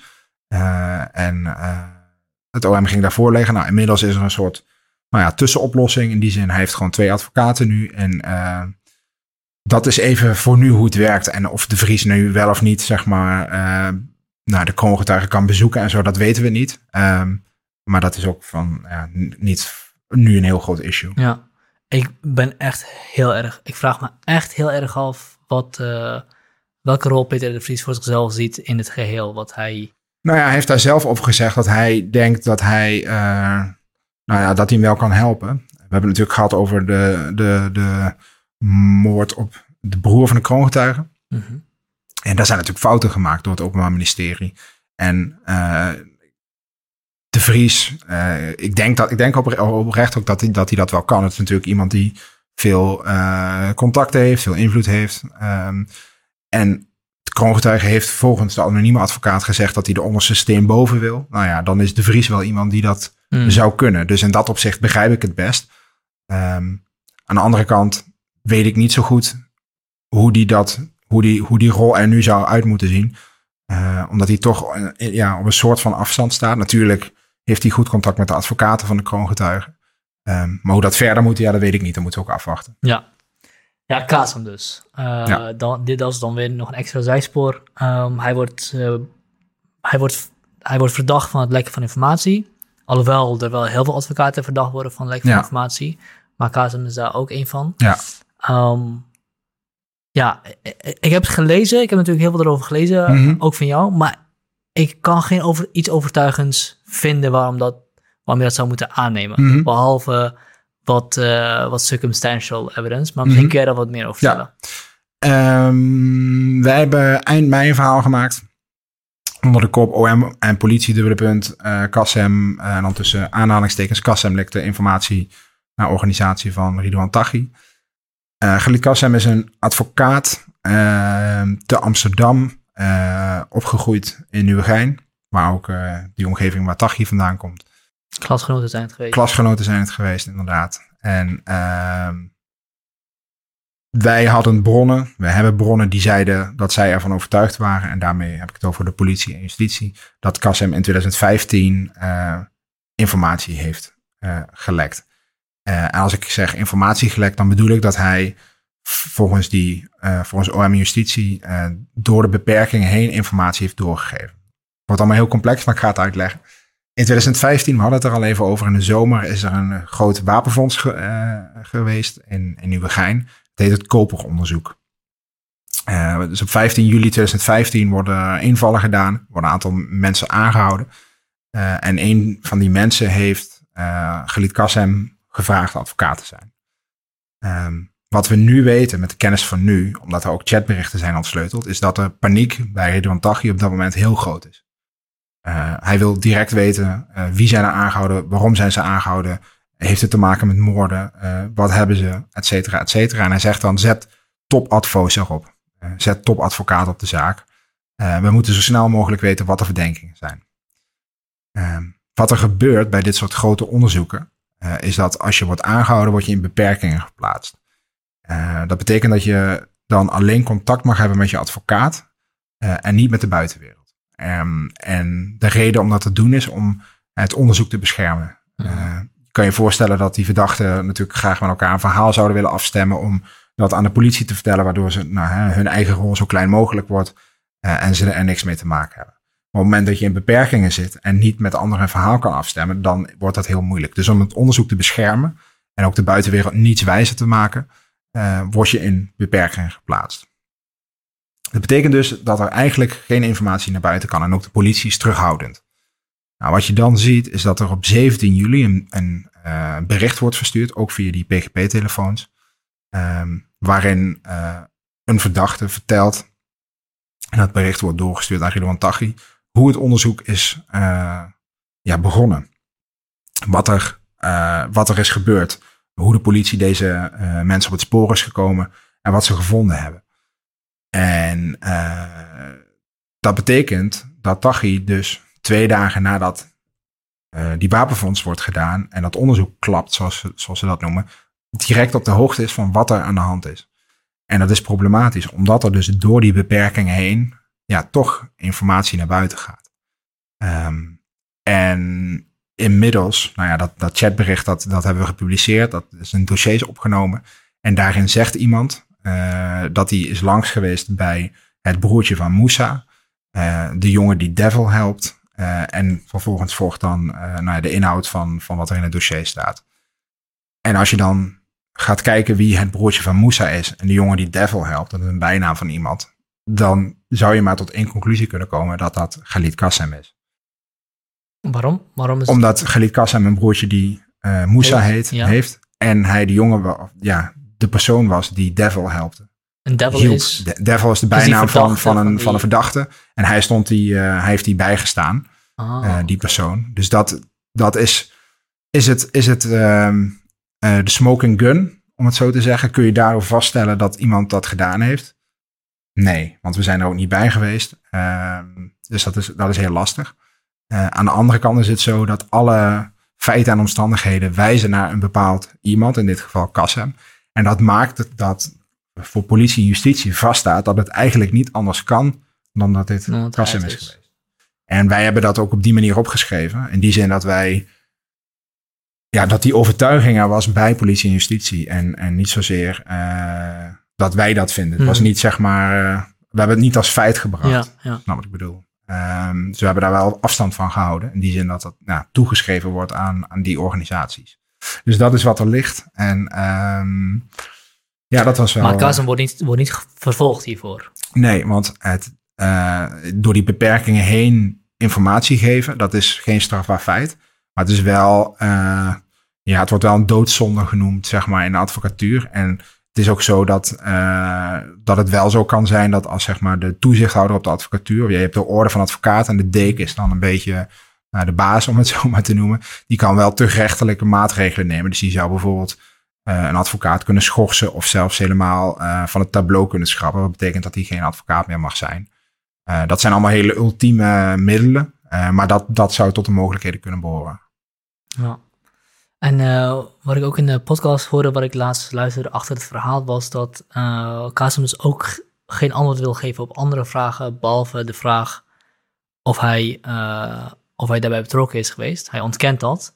En Klopt. op verdere vragen, die vindt hij irrelevant. Ja, Kassem heeft, uh, want ja, dit is natuurlijk een heel heftige beschuldiging. Hè? Ja. We hebben dat opgeschreven. En Kassem was op dat moment iemand die, uh, wisten wij niet op dat moment, maar dat is later gebleken, in de race was om de opvolger van de Wereldrijd door te presenteren.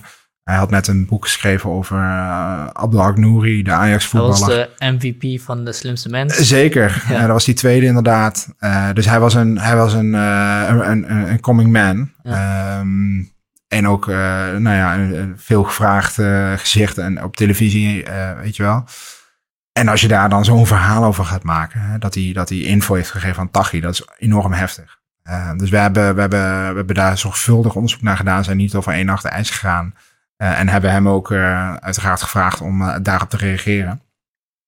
En hij heeft dat gedaan door te zeggen dat, hij, dat hij dit van de hand wijst. Hij zegt, ik, ik heb dit niet gedaan. Ik hoor niet bij de organisatie van Tachi, et cetera. Maar op allerlei vervolgvragen die wij hebben gesteld. Van, nou ja, maar, hoe kan het nou dat jij uh, hieraan gelinkt wordt? Uh, heb je een boordje die Moussa heet? Gewoon allerlei vervolgvragen, nou, vragen die, we, die, die dan bij je opkomen. Ja, daar heeft hij niet op willen reageren. En inderdaad gezegd dat, dat hij alle relevante vragen beantwoord uh, heeft. En alle andere vragen ook uh, irrelevant zijn. Ja, ik vind het wel sterk van hem dat hij dat doet eigenlijk. Omdat, kijk, het klinkt, het is natuurlijk een heel normale vraag. Heb je een Mhm. broertje die moesheid? Maar Mhm. in het licht van dat je een verhaal wil schrijven over of hij nou gelinkt is aan Taghi Mhm. en of hij daar informatie uit gelekt heeft, is eigenlijk de eerste vraag, ben je daar gelinkt? Mhm. Nee, dan zijn alle andere vragen, die zijn alleen maar om Ja. te kijken, oh, kunnen we alsnog een link vinden? Dus ik, ik vind Ja. het best wel, best wel scherp van hem dat hij zegt, nou, dit, dan zijn al die Ja. andere vragen die stelt, dan ga je er al vanuit dat er misschien een link is. En ik heb je al verteld dat die Op link die er manier, is. eh, dat, dat, eh, zo, zou, ja, zo kun je hem uitleggen. Ja. Maar als je dan gaat kijken, dat, eh, waarmee ik, ja, kijk, het is lastig in die zin, eh, nee, laat ik het zo zeggen. Als je in die periode dat, eh, dat zeg maar de PGP-telefoons in waren, die toestellen die ze gebruikten en de gesprekken die op dat moment werden gevoerd, was er in de onderwereld nog geen sprake van dat, er, ja, dat ze misschien gekraakt zouden kunnen worden. Dus die toestellen werden echt gebruikt en die chatdiensten werden echt gebruikt als een soort vrijhaven. Mensen dachten echt dat ze daar onbespied waren. Eh, en konden dus alles met elkaar vertellen. Ehm, dus het is ook op het moment dat daar iemand iets zegt, en degene die dat bericht verstuurt is ook een bekende van de familie Kassem. Ehm, als die dan zegt van ik ben bij het broertje van Moussa geweest, wie weet wel, de jongen die Devil helpt. Ja, daar staat nog net niet bij wijze van spreken Khalid Kassem.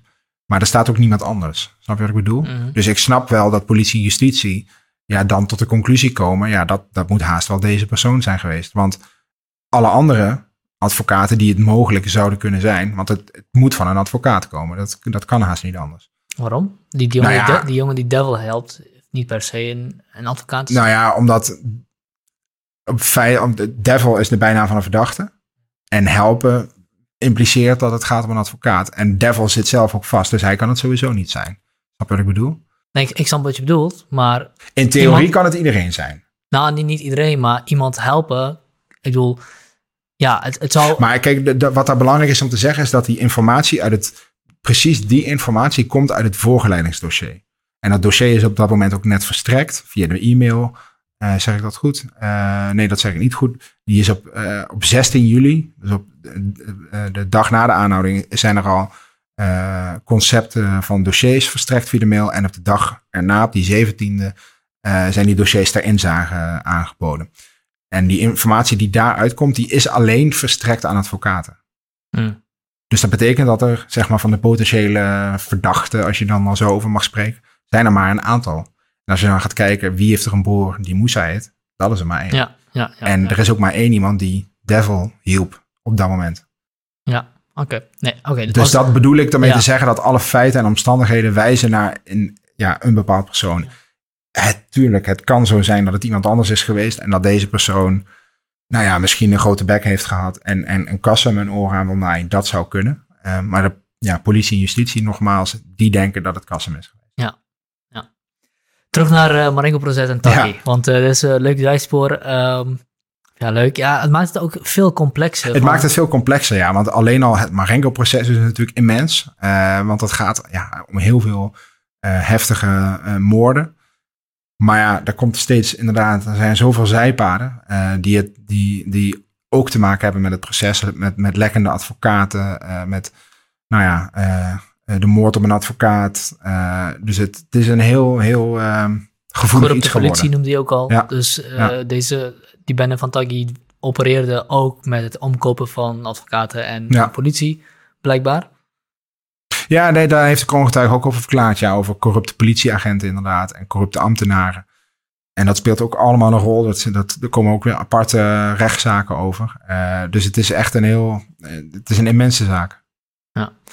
Um, Taghi wordt opgepakt vorig jaar, december 2019, Eh, ja, ja, begin december vorig in jaar Dubai. in Dubai. Hoe hebben ze hem gevonden? Als ik dat wist, als ik dat wist, ja, daar, daar, daar, dat, dat, dat weten we niet precies. Dat weten we niet precies hoe dat is gegaan. Ehm, men had wel al lang het idee dat hij in Dubai was. Eh, omdat hij, nou ja, wat ik zeg, er zijn on- on- onwijs veel van die chatberichten ontsleuteld. En daar rijst het beeld gewoon uit dat hij in Dubai is. Eh, maar waar in Dubai? Geen idee. Ehm, hoe ze hem uiteindelijk gevonden hebben, ja, daar moet het eerste goede, echt goede verhaal nog steeds over gemaakt worden. We hebben wel, we hebben wel aanwijzingen. bijvoorbeeld door samenwerking met geheime diensten van bijvoorbeeld Marokko. toch de, de druk ook op Dubai. hij hield zich daar schuil. maar ja, als je steeds maar schrijft dat Dubai iemand, nou ja, faciliteert die hele grote strafbare feiten pleegt en nou ja, een grote cocaïnebasis. Dat is voor de reputatie van Dubai ook niet goed. Dus dat gebeurt ook op, op politiek niveau en eh, in het lobbycircuit gebeurt er voldoende. Maar hoe men hem uiteindelijk heeft precies kunnen lokaliseren, ja, dat, dat, daar ben ik heel benieuwd naar. Ik, graag, dat, ik zou het verhaal graag opschrijven. Is dat, is dat achterhalen of is dat iets wat echt uh, staatsgeheim is? Of een... Uh, deels zal uh, staatsgeheim zijn, omdat ook de, de IVD hier ongetwijfeld nog wel in speelt. Maar uh, neem niet weg dat we daar wel uh, onderzoek naar doen. Ja. ja. Dus doen als in, daar ben je al mee bezig? Dat, ja, daar ben ik, wel, daar ben ik altijd wel mee bezig. Ja. Kun je natuurlijk niks over vertellen? Daar kan ik uh, weinig over vertellen. Nou ja, over, over, over Dubai en wat daar wel een rol in speelt, hebben we twee weken geleden een, een groot verhaal over gemaakt. Um, het gaat over het volgen van twee advocaten, Nico Meijering en Leo van Kleef. Um, en dat is, wel, dat is wel een bijzonder verhaal, omdat uh, de politie kreeg in juni 2019 een tip dat uh, Nico Meijering, bekende Amsterdamse advocaat, uh, een ontmoeting zou hebben met Ridouan Taghi in, in Dubai. Uh, en de politie heeft toen een heel ongebruikelijke stap genomen om Meijering te laten schaduwen. dus door hem te laten volgen ehm, tot in Dubai in de hoop dat hij inderdaad een ontmoeting zou hebben met Taghi. En dat ze ja, eindelijk zeker wisten dat hij in, in Dubai zou zijn. En dat ze hem misschien wel ja, zouden kunnen volgen en, en uiteindelijk ja, zouden kunnen aanhouden. Um, ze hadden geen ontmoeting met Tachi, maar met hun eigen cliënt Galidier. Um, ja, en we hebben dat twee weken geleden onthuld dat, nou ja, dat dat gebeurd is en dat dus twee advocaten geschaduwd zijn. Nou, dat, dat heeft wel een soort van schokgolf uh, door, uh, door de advocatuur uh, gebracht. Omdat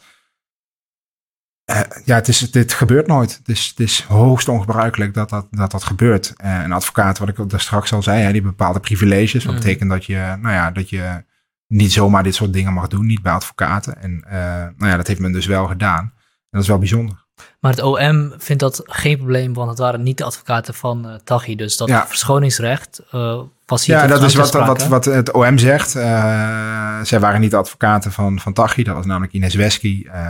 Dus zij waren op dat moment gewone burgers.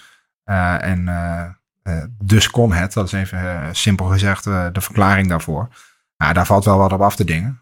ook omdat je, als het alleen al gaat om nou ja, de veiligheid. kijk, Dubai is natuurlijk ook niet een land waar de rechtsstaat met een hoofdletter ergens geschreven en waar toch andere regels en normen op nahoudt dan wij hier. Um, en de vraag is, ja, hebben ze daar wel voldoende over nagedacht? Uh, welke gevolgen dat mogelijk zou kunnen hebben? En wat ook wel boeiend is, is dat de persoon met wie zij daar een afspraak hadden, Galidier, hun klant, in januari van dit jaar is aangehouden. Ja, wist hoe is Nederland daartoe gekomen. Die persoon is in Dubai aangehouden. Is dat gekomen omdat zij die advocaten zijn gevolgd? Dus daar, daar zijn nog wel heel veel vragen over te stellen. En dat zal een probleem zijn, omdat? Nou ja, omdat, omdat dat dus niet mag. Ja, omdat, ja precies. Omdat, omdat, omdat dus informatie je, gekregen wat tussen een advocaat en een... Uh... Kijk, het contact tussen advocaten en hun klant is vertrouwelijk. En dat gaat niemand iets aan. En dat mag dus ook niet worden afgeluisterd, niet vastgelegd. Ook als er geen verdachten zijn? Uh, nee, nee, nee, want uh, dat contact is gewoon, ja, dat is vertrouwelijk. Je moet gewoon in alle vrijheid uh, een advocaat kunnen bezoeken of kunnen telefoneren of wat dan ook. En hier hebben ze, hebben ze weliswaar onder de noemer van we dachten dat ze naar Tachi zouden gaan, ja, wel dat contact tussen een advocaat en, een, en een klant vastgelegd. En waarom weten we dat? Ja, omdat ik en mijn collega Koen Voskel de tip hebben gekregen dat, niet, dat ze geen ontmoeting hadden met Tachi, maar met Galidier. Dus ik wist dat al. En, en uh, Koen en ik kregen die tip al dat dat het resultaat was. Dus de Nederlandse ja, de overheid moet dat geweten hebben. Het is ook wel een heel uh, convenient, convenient smoesje. Van, ja, ja, nee, zeker. Hij gaat helemaal in dat hier, hij gaat naar ergens anders. Precies. En, en, en de vraag is, ja, wat hebben ze dan met die informatie gedaan? En het roept ook de vraag op, wat hebben ze nog meer gedaan? Uh, want ja, ze zeggen, het OM zegt, we hebben niet afgeluisterd, dat is allemaal niet gebeurd. Maar ja, uh, Dubai is wel, ja, toch wel, je zou het een soort politiestaat kunnen noemen. Ja, ze zijn daar vijf dagen geweest. Ja, ik kan me ook heel goed, heel sterk voorstellen dat, dat zij niks afgeluisterd hebben, maar Dubai wel. Precies. Dat het gewoon doorgespeeld is, want de inlichtingendiensten, die, die hebben gewoon contact met elkaar. Zeker, uh, dus dat, ja. Dan hebben zij het niet gedaan, inderdaad. Precies, ja. Maar goed, wel natuurlijk uh, op, op verzoek van Nederland ja. ja. zijn zij in die hotellobby, zeg maar, geobserveerd. Ja, en Ines Wesky heeft zich ook teruggetrokken omdat ze het geen eerlijk proces vindt. Ja, die, dat is ook alweer een tijdje geleden. Was ook een van de vele kleine zijstapjes inderdaad in het proces. Zij is nu overigens nu wel gewoon weer de advocaat van, uh, van Tag. Ja. ja. Dus er is veel gebeurd al in dit Marengo-proces. Ja. ik vond het terugtrekken van, van Ines Wesky wel apart. Want kijk, advocaten zijn heel goed in te zeggen dat dingen oneerlijk zijn... en dat mm hier de rechtsstaat met voeten getreden wordt. Maar mhm. echt terugtrekken uit een proces... Mhm het laat wel een beetje zien dat het ook echt meent. En niet alleen maar haar advocaat. Maar nu is ze weer terug. Ja, ik denk dat zij wel een waarschuwing heeft willen afgeven. Ehm, en ik denk ook dat het goed is dat zij er weer is. Omdat, kijk, we hebben het hier natuurlijk best wel al een tijdje over, over Tachi. En, en uh, hoe gevaarlijk men hen vindt. En wat er aan hem wordt toegeschreven. Dat is niet niks. Dat is heel veel. Ja. Maar juist zo iemand heeft denk ik een goede verdediging nodig. Omdat dit zo'n belangrijk proces is, daar hangt zoveel vanaf, de belangen zijn zo groot. Dan kun je maar beter zorgen dat uh, zo iemand de best mogelijke verdediging krijgt. Omdat op het moment dat dat niet gebeurt, uh, waarom zouden andere mensen die misschien nog zeg maar nu actief zijn in de criminele wereld, ja, zich nog iets aantrekken van allerlei normen en waarden als je toch geen eerlijk proces krijgt, hmm. in hun ogen althans. Mm. Uh, dus ik denk juist dat het heel belangrijk is, ook voor de buitenwereld, dat, dat, dat men ziet, Tachi heeft een advocaat, die gaat voor hem door het vuur in de rechtszaal waar het hoort, waar het moet. En die wordt serieus genomen. Uh, want als het moment dat dat niet zo is, ja, waarom zou je dan nog uh, ja. ja. je houden überhaupt nog aan normen? Of dan wordt het helemaal wetteloos. Ja, ja, ja.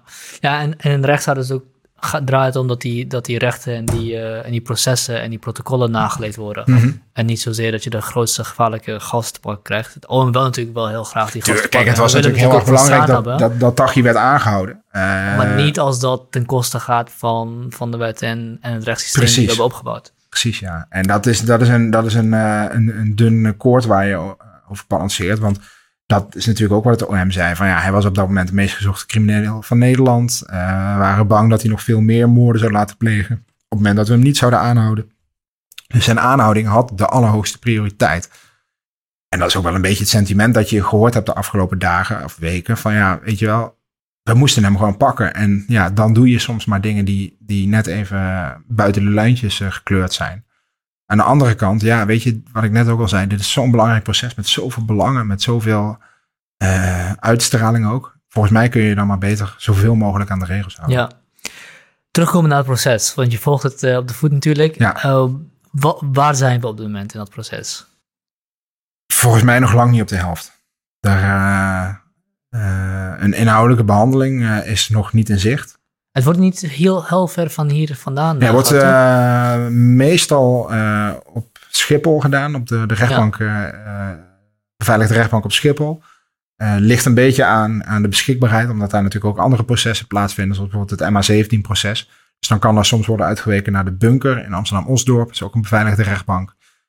dus met één van die twee locaties vindt het meestal plaats. Um, en wat er nu eigenlijk aan de hand is, is dat de kroongetuige uh, achter gesloten deuren bij een onderzoeksrechter wordt verhoord. Uh, hij heeft natuurlijk al die, al die tientallen verklaringen afgelegd. En uh, ja, de verdediging heeft recht om hem nou ja, daarover te bevragen. Om hem, om, om zeg maar zijn betrouwbaarheid te toetsen. Dus dat is wat er nu gebeurt. dat gebeurt heel veel achter gesloten deuren. Is dat niet al geweest, zijn betrouwbaarheid toetsen? Nou ja, dat, dat heeft die rechtercommissaris, die heeft daar een soort van eerste toets over gedaan. Maar de advocaten moeten natuurlijk ook uh, uh, nou ja, hem vragen kunnen stellen. Uh, omdat zij bijvoorbeeld voor hun eigen rol, of voor de, de, hun verdachten, die hebben natuurlijk misschien een andere lezing op hoe dingen zijn gegaan. Dus dat willen ze hem voorhouden. van jij zegt wel dit en zus en zo, maar is het niet zo dat, et cetera, et cetera. Dus dat, dat is wat er nu gebeurt. En um, ja, een van die zijpaden waar we net over hadden. Uh, dus bijvoorbeeld, wat is er in Dubai gebeurd? Ja, daar de, de, de verdediging, de advocaten willen dat de rechtbank daar onderzoek naar gaat doen. Uh, naar wat er precies allemaal in Dubai is gebeurd. Uh, dus dat zou zomaar ervoor kunnen zorgen dat, nou ja, dat dat ook nog mee gaat spelen. als het gaat over wanneer we een strafeis kunnen gaan horen, dat duurt nog wel even. Ja. Hoe, eh, wat wordt de verdediging van Taki? Of is dat eh, nog helemaal onduidelijk? Waar het vooral zich op zal leunen, is dat één, hij ontkent dat hij degene is in die chatgesprekken. Uh, dus zeg maar PGP-gesprekken die aan hem worden toegeschreven. Hij zegt, dat ben ik niet. En twee, uh, dat uh, de, de, de, zeg maar de servers en de inhoud daarvan, dus die gesprekken, onrechtmatig verkregen zijn. Mm. Um, dat is wel een wat moeilijk verhaal in die zin dat daar de advocaat Ines Wesky heeft dat ook in eerdere zaken al betoogd en dat is telkens afgewezen.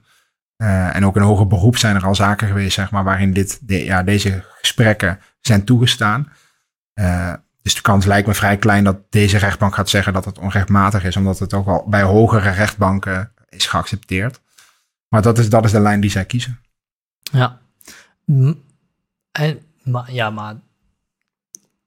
Ja, natuurlijk moet dan wel gaan bewezen gaan worden of hij dat ook echt ja. is, als dat een verdediging is. Ja, wat, en dat is, dat is heel interessant, omdat als je die, die uh, dossierstukken leest, hoe ze komen tot de identificatie van een bepaald iemand. Kijk, op het moment dat jij bijvoorbeeld zegt tegen iemand van, nou, mijn zusje is morgen jarig. Dit is wel hypothetisch, hè? dit is een voorbeeld. En ze gaan na, wie is jouw zusje? En het blijkt dat op die datum dat zusje inderdaad jarig is. En dan wordt het heel moeilijk om te ontkennen dat jij die gebruiker bent. En zo worden al die uh, uh, ja, gebruikers van die, van die, van die, ja, van die PGP-telefoons worden op die manier geïdentificeerd. Ze zoeken naar stukjes die ze kon, kunnen controleren aan echte feiten. Uh, en komen dan tot een bepaalde conclusie van nou, dat moet die zijn. En dan gaan ze dus vanuit dat nou, gebruiker uh, 2536 XX, dat dat die ja, persoon is. Ja, ja. Je het spannend? Ja, dat is wel een spannend proces, ja. Omdat je wordt wel iedere keer uh, verrast. Ja? Ja, er gebeuren steeds uh, dingen.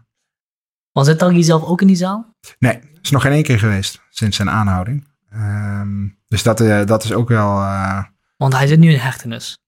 Ja, hij, is, hij zit op de extra beveiligde inrichting in Vught. Dus de, nou, de, de EBI, de meest streng beveiligde gevangenis van dit land. Daar zit hij. Hij heeft gewoon het recht om te zeggen: nee, ik ga niet. Ja, klopt. Hij, uh, je hoeft niet te komen, inderdaad. Uh, en, uh, maar moet ik me dan voorstellen, sorry dat ik onderbreek, want ik probeer het, ik probeer beter te vormen van hoe het eruit ziet. Want, want als hij vervoerd wordt, moet hij beveiligd vervoerd worden, toch? Is het dan zo dat er een, weet ik veel, een hele convoy aan gepantserde auto's aankomt? En hij Daar zegt, moet je, dat is ongeveer het beeld, ja. En hij ja. zo, nee, ik kom niet mee. Nee, ja, nee, maar het is meestal wel zo dat dat wordt voorbereid. Dus je zegt okay. van tevoren, geef je aan of je, of je wel of niet komt. Want inderdaad, uh, we zijn een rijk land, maar zo rijk ook niet dat we die allemaal maar reserve en paraten bestaan. Ja. Um, en zeker ook niet dat, omdat alle officieren en rechters uh, en ook de kroongetuigen uh, nou ja, een bepaalde mate van beveiliging hebben. En, en ook de verdachten. een aantal van hen met op een speciale manier naar de rechtbank komen. Dus dat is een, een logistieke hel van heb ik jou daar. Um, maar dat de, de, de veiligheidsmaatregelen die worden genomen zijn extreem. Die zijn echt extreem bijvoorbeeld, uh, dat is het best zichtbaar als, als er uh, uh, bij Amsterdam Osdorp mm. wordt gedaan. Ja, dan zie je, dan zie je gewoon zwaar bewapende mannen met machinegeweren gewoon op straat staan. En als we op Schiphol zijn, zie je dat wat minder, omdat dat natuurlijk sowieso een gebied is dat al beter is afgeschermd. maar ook daar zie je ja, gepantserde voertuigen met hoge snelheid zo'n gebouw binnenrijden, afgeschermd door allerlei andere zwaar bewapende marechaussées. Uh, dat is wel een uh, indrukwekkend ja. beeld, ja. En neem aan dat dan ook wel wat, uh, wat strenger is voor, uh, voor de mensen die het zouden willen bijwonen. Ja, nou is het sowieso zo dat het tijdens de coronaperiode publiek ja, niet welkom is. Maar is ook van, met het oog op de veiligheid ook een streng, ja, hoe zou ik het zeggen, verzoek aan media om bijvoorbeeld namen van officieren en rechters niet op te schrijven. en dat is best vergaand, omdat maar je bedoelt niet welkom? Ze zijn niet welkom, dat is, betekent dat het gewoon niet toegestaan is? Publiek of? is niet toegestaan. Okay. Maar dat is, dat is ja, gewoon, gewoon corona, corona ja. maatregelen. Um, maar het feit dat bijvoorbeeld uh, uh, journalisten geen namen van officieren mogen opschrijven, wat vrij gebruikelijk is om dat wel te doen. Ja, dat, dat zijn allemaal van die kleine dingen. Dat maakt het, uh, maakt het grimmiger. Hmm. En ook, ja, er is natuurlijk gewoon een advocaat die in dit proces zat, is vermoord. Uh, nou ja, collega John van der Heuvel wordt natuurlijk heel zwaar bedreigd en heeft dus ook extreme beveiliging nodig. Allemaal dat soort elementen maakt dat dit, nou, het wordt er wat dat betreft niet leuker op. Ja, oké, we leven in een land waar onze minister-president met een fiets naar zijn werk gaat. Ja. Uh, maar waar, waar advocaten en, en mediaverslaggevers gewoon zwaar beveiligd moeten worden. En het lijkt te komen door dus, doordat één vent uh, letterlijk scheid heeft aan, aan, ja, wat moet ik zeggen, aan, aan, aan menselijkheid of aan überhaupt. Ja, ik weet niet of het... Of... En het is ook wel een stuk arrogantie, want hij verwachtte ook, of hij ging ervan uit van, ik kan dit gewoon doen. Ik kan zonder blik of blozen een advocaat laten doodschieten. Ja. Uh, ja, ik, ik, vind het, ik weet niet of het door één vent komt, zoals jij het noemt. Uh, ik denk dat het sowieso verhard is. Um, want je ziet dit soort maatregelen ook bij andere processen. En je ziet gewoon sowieso een verharding in, uh, als het gaat om de onderwereld. we nemen dit op op woensdag. Mm. Donderdag, morgen is er een proces dat gaat over het, het inrichten van een martelkamer opgericht door een één groep criminelen, bedoeld voor een andere groep.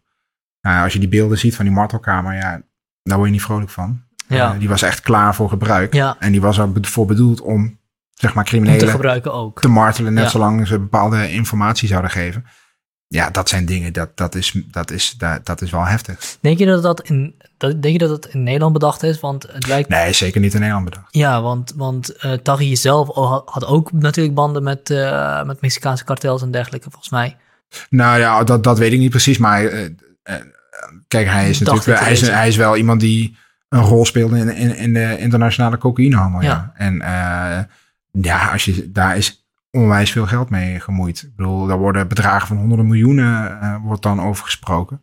En daar, uiteindelijk zit daar het grote probleem. Uh, Het geld dat te verdienen valt met cocaïnehandel. En de macht die je daardoor, uh, als je dat geld eenmaal hebt, hebt. Ja. En ook, nou ja, dingen die je dan dus misschien doet om die macht te behouden. En waarvan je vindt dat je het ook moet doen. Want je hebt een ja, imperium opgebouwd en die wil je natuurlijk verdedigen. Dat is wel de hele... Maar, als je het imperium hebt, wil je niet weggeven. Nee, ja, want hij woonde ook in uh, Marokko. Hij had een paar jaar geleden dat zichzelf al uitgeschreven. En hij woonde daar in een witte villa. Ja, hij, uh, je hebt dat echt goed gelezen. Ja. hij heeft zich in 2009 uit laten schrijven in Nederland. En, uh, ik hoorde van uh, allemaal mensen dat ik me moest inlezen nadat ik met Willem Engel gesproken had. Ah, dus, Oké, heel goed. Heel goed. maar hij had inderdaad een villa in Marokko. Dat is in ieder geval één villa waar we dan over van weten. Maar hij had ongetwijfeld wel meer. Eh, eh, plekken. En, ehm, en in Dubai, nou ja, zat hij natuurlijk ook. Maar ja, het totale bedrag dat hij bij zijn spreken verdiend zou hebben, of zijn totale vastgoedpositie, dat, dat, dat, die weten we niet.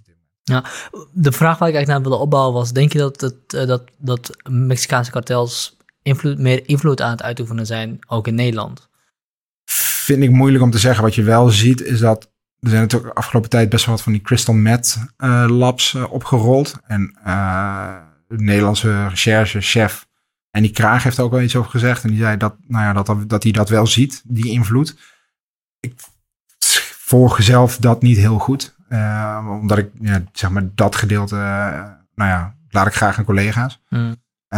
dus dat vind ik moeilijk om daar iets over te zeggen. Ja, oké. Maar het lijkt me wel voorstelbaar als je dat, nou ja, dat een ja, want toen ik die badkamersdag zag, dacht ik, wow, dit is... Nou ja, kijk, we, we, moeten niet naïef zijn. Kijk, Nederland is een, is een, uh, een doorvoerland. En dan mm. worden hier jaarlijks uh, mega hoeveelheden ja, cocaïne... We zijn een doorvoerland, we zijn een productieland. We zijn een productieland. En we, spelen we zijn gewoon, een grote consumentenland. We spelen in de Champions League mee als het gaat om, om de drugs. Daar moeten we niet naïef over zijn. En, en dus zijn ook die uitwassen uh, hier te zien. En dan, dan hebben we het dus over advocaten die worden vermoord. Dan gaat het over kroongetuigen die onder druk staan of waar familie van wordt vermoord. Ja, wij noemden dat volgens mij vroeger Italiaanse toestanden. Maar ja, ja, je kan het misschien ook wel Nederlandse toestanden noemen. Ja, steeds meer misschien al. Um, je moet volgens mij vandoor ook. Ja, uh, ja laten, we, laten we afsluiten. Uh, is er nog iets belangrijks wat je wil benoemen? Neem een abonnement op het AD. nee, dat is gek. Dat is altijd goed om te doen. Um, nou ja, ik, ik denk dat... dat uh, Heb ik overigens gedaan trouwens. Ah, heel goed. Ik moest die premium Ja, je moet die premium verhalen lezen. Ja, heel goed. Ja, 5 euro ben je helemaal bij. Ja. Helemaal goed. Uh, nou, ik denk dat er gewoon nog heel veel gaat gebeuren. Uh, Marengo-proces, daar, zijn we, daar zijn we nog een aantal jaar goed mee. Uh, die EncroChat-dienst die dus uh, recent is ontmanteld, uh, daar gaat nog ongelooflijk veel uitkomen. toevallig vandaag zijn er in Den Haag heel veel aanhoudingen gepleegd. en daar zijn grote, grote kopstukken ook uit de onderwereld aangehouden. Um, en dat zal niet te laat zijn. Ook op basis van die enkele chats en, en los van de taggy. ja. Interessant, we kunnen je dus volgen op AD. Zeker. En ben benieuwd wat er uit gaat komen. Dankjewel. Graag gedaan.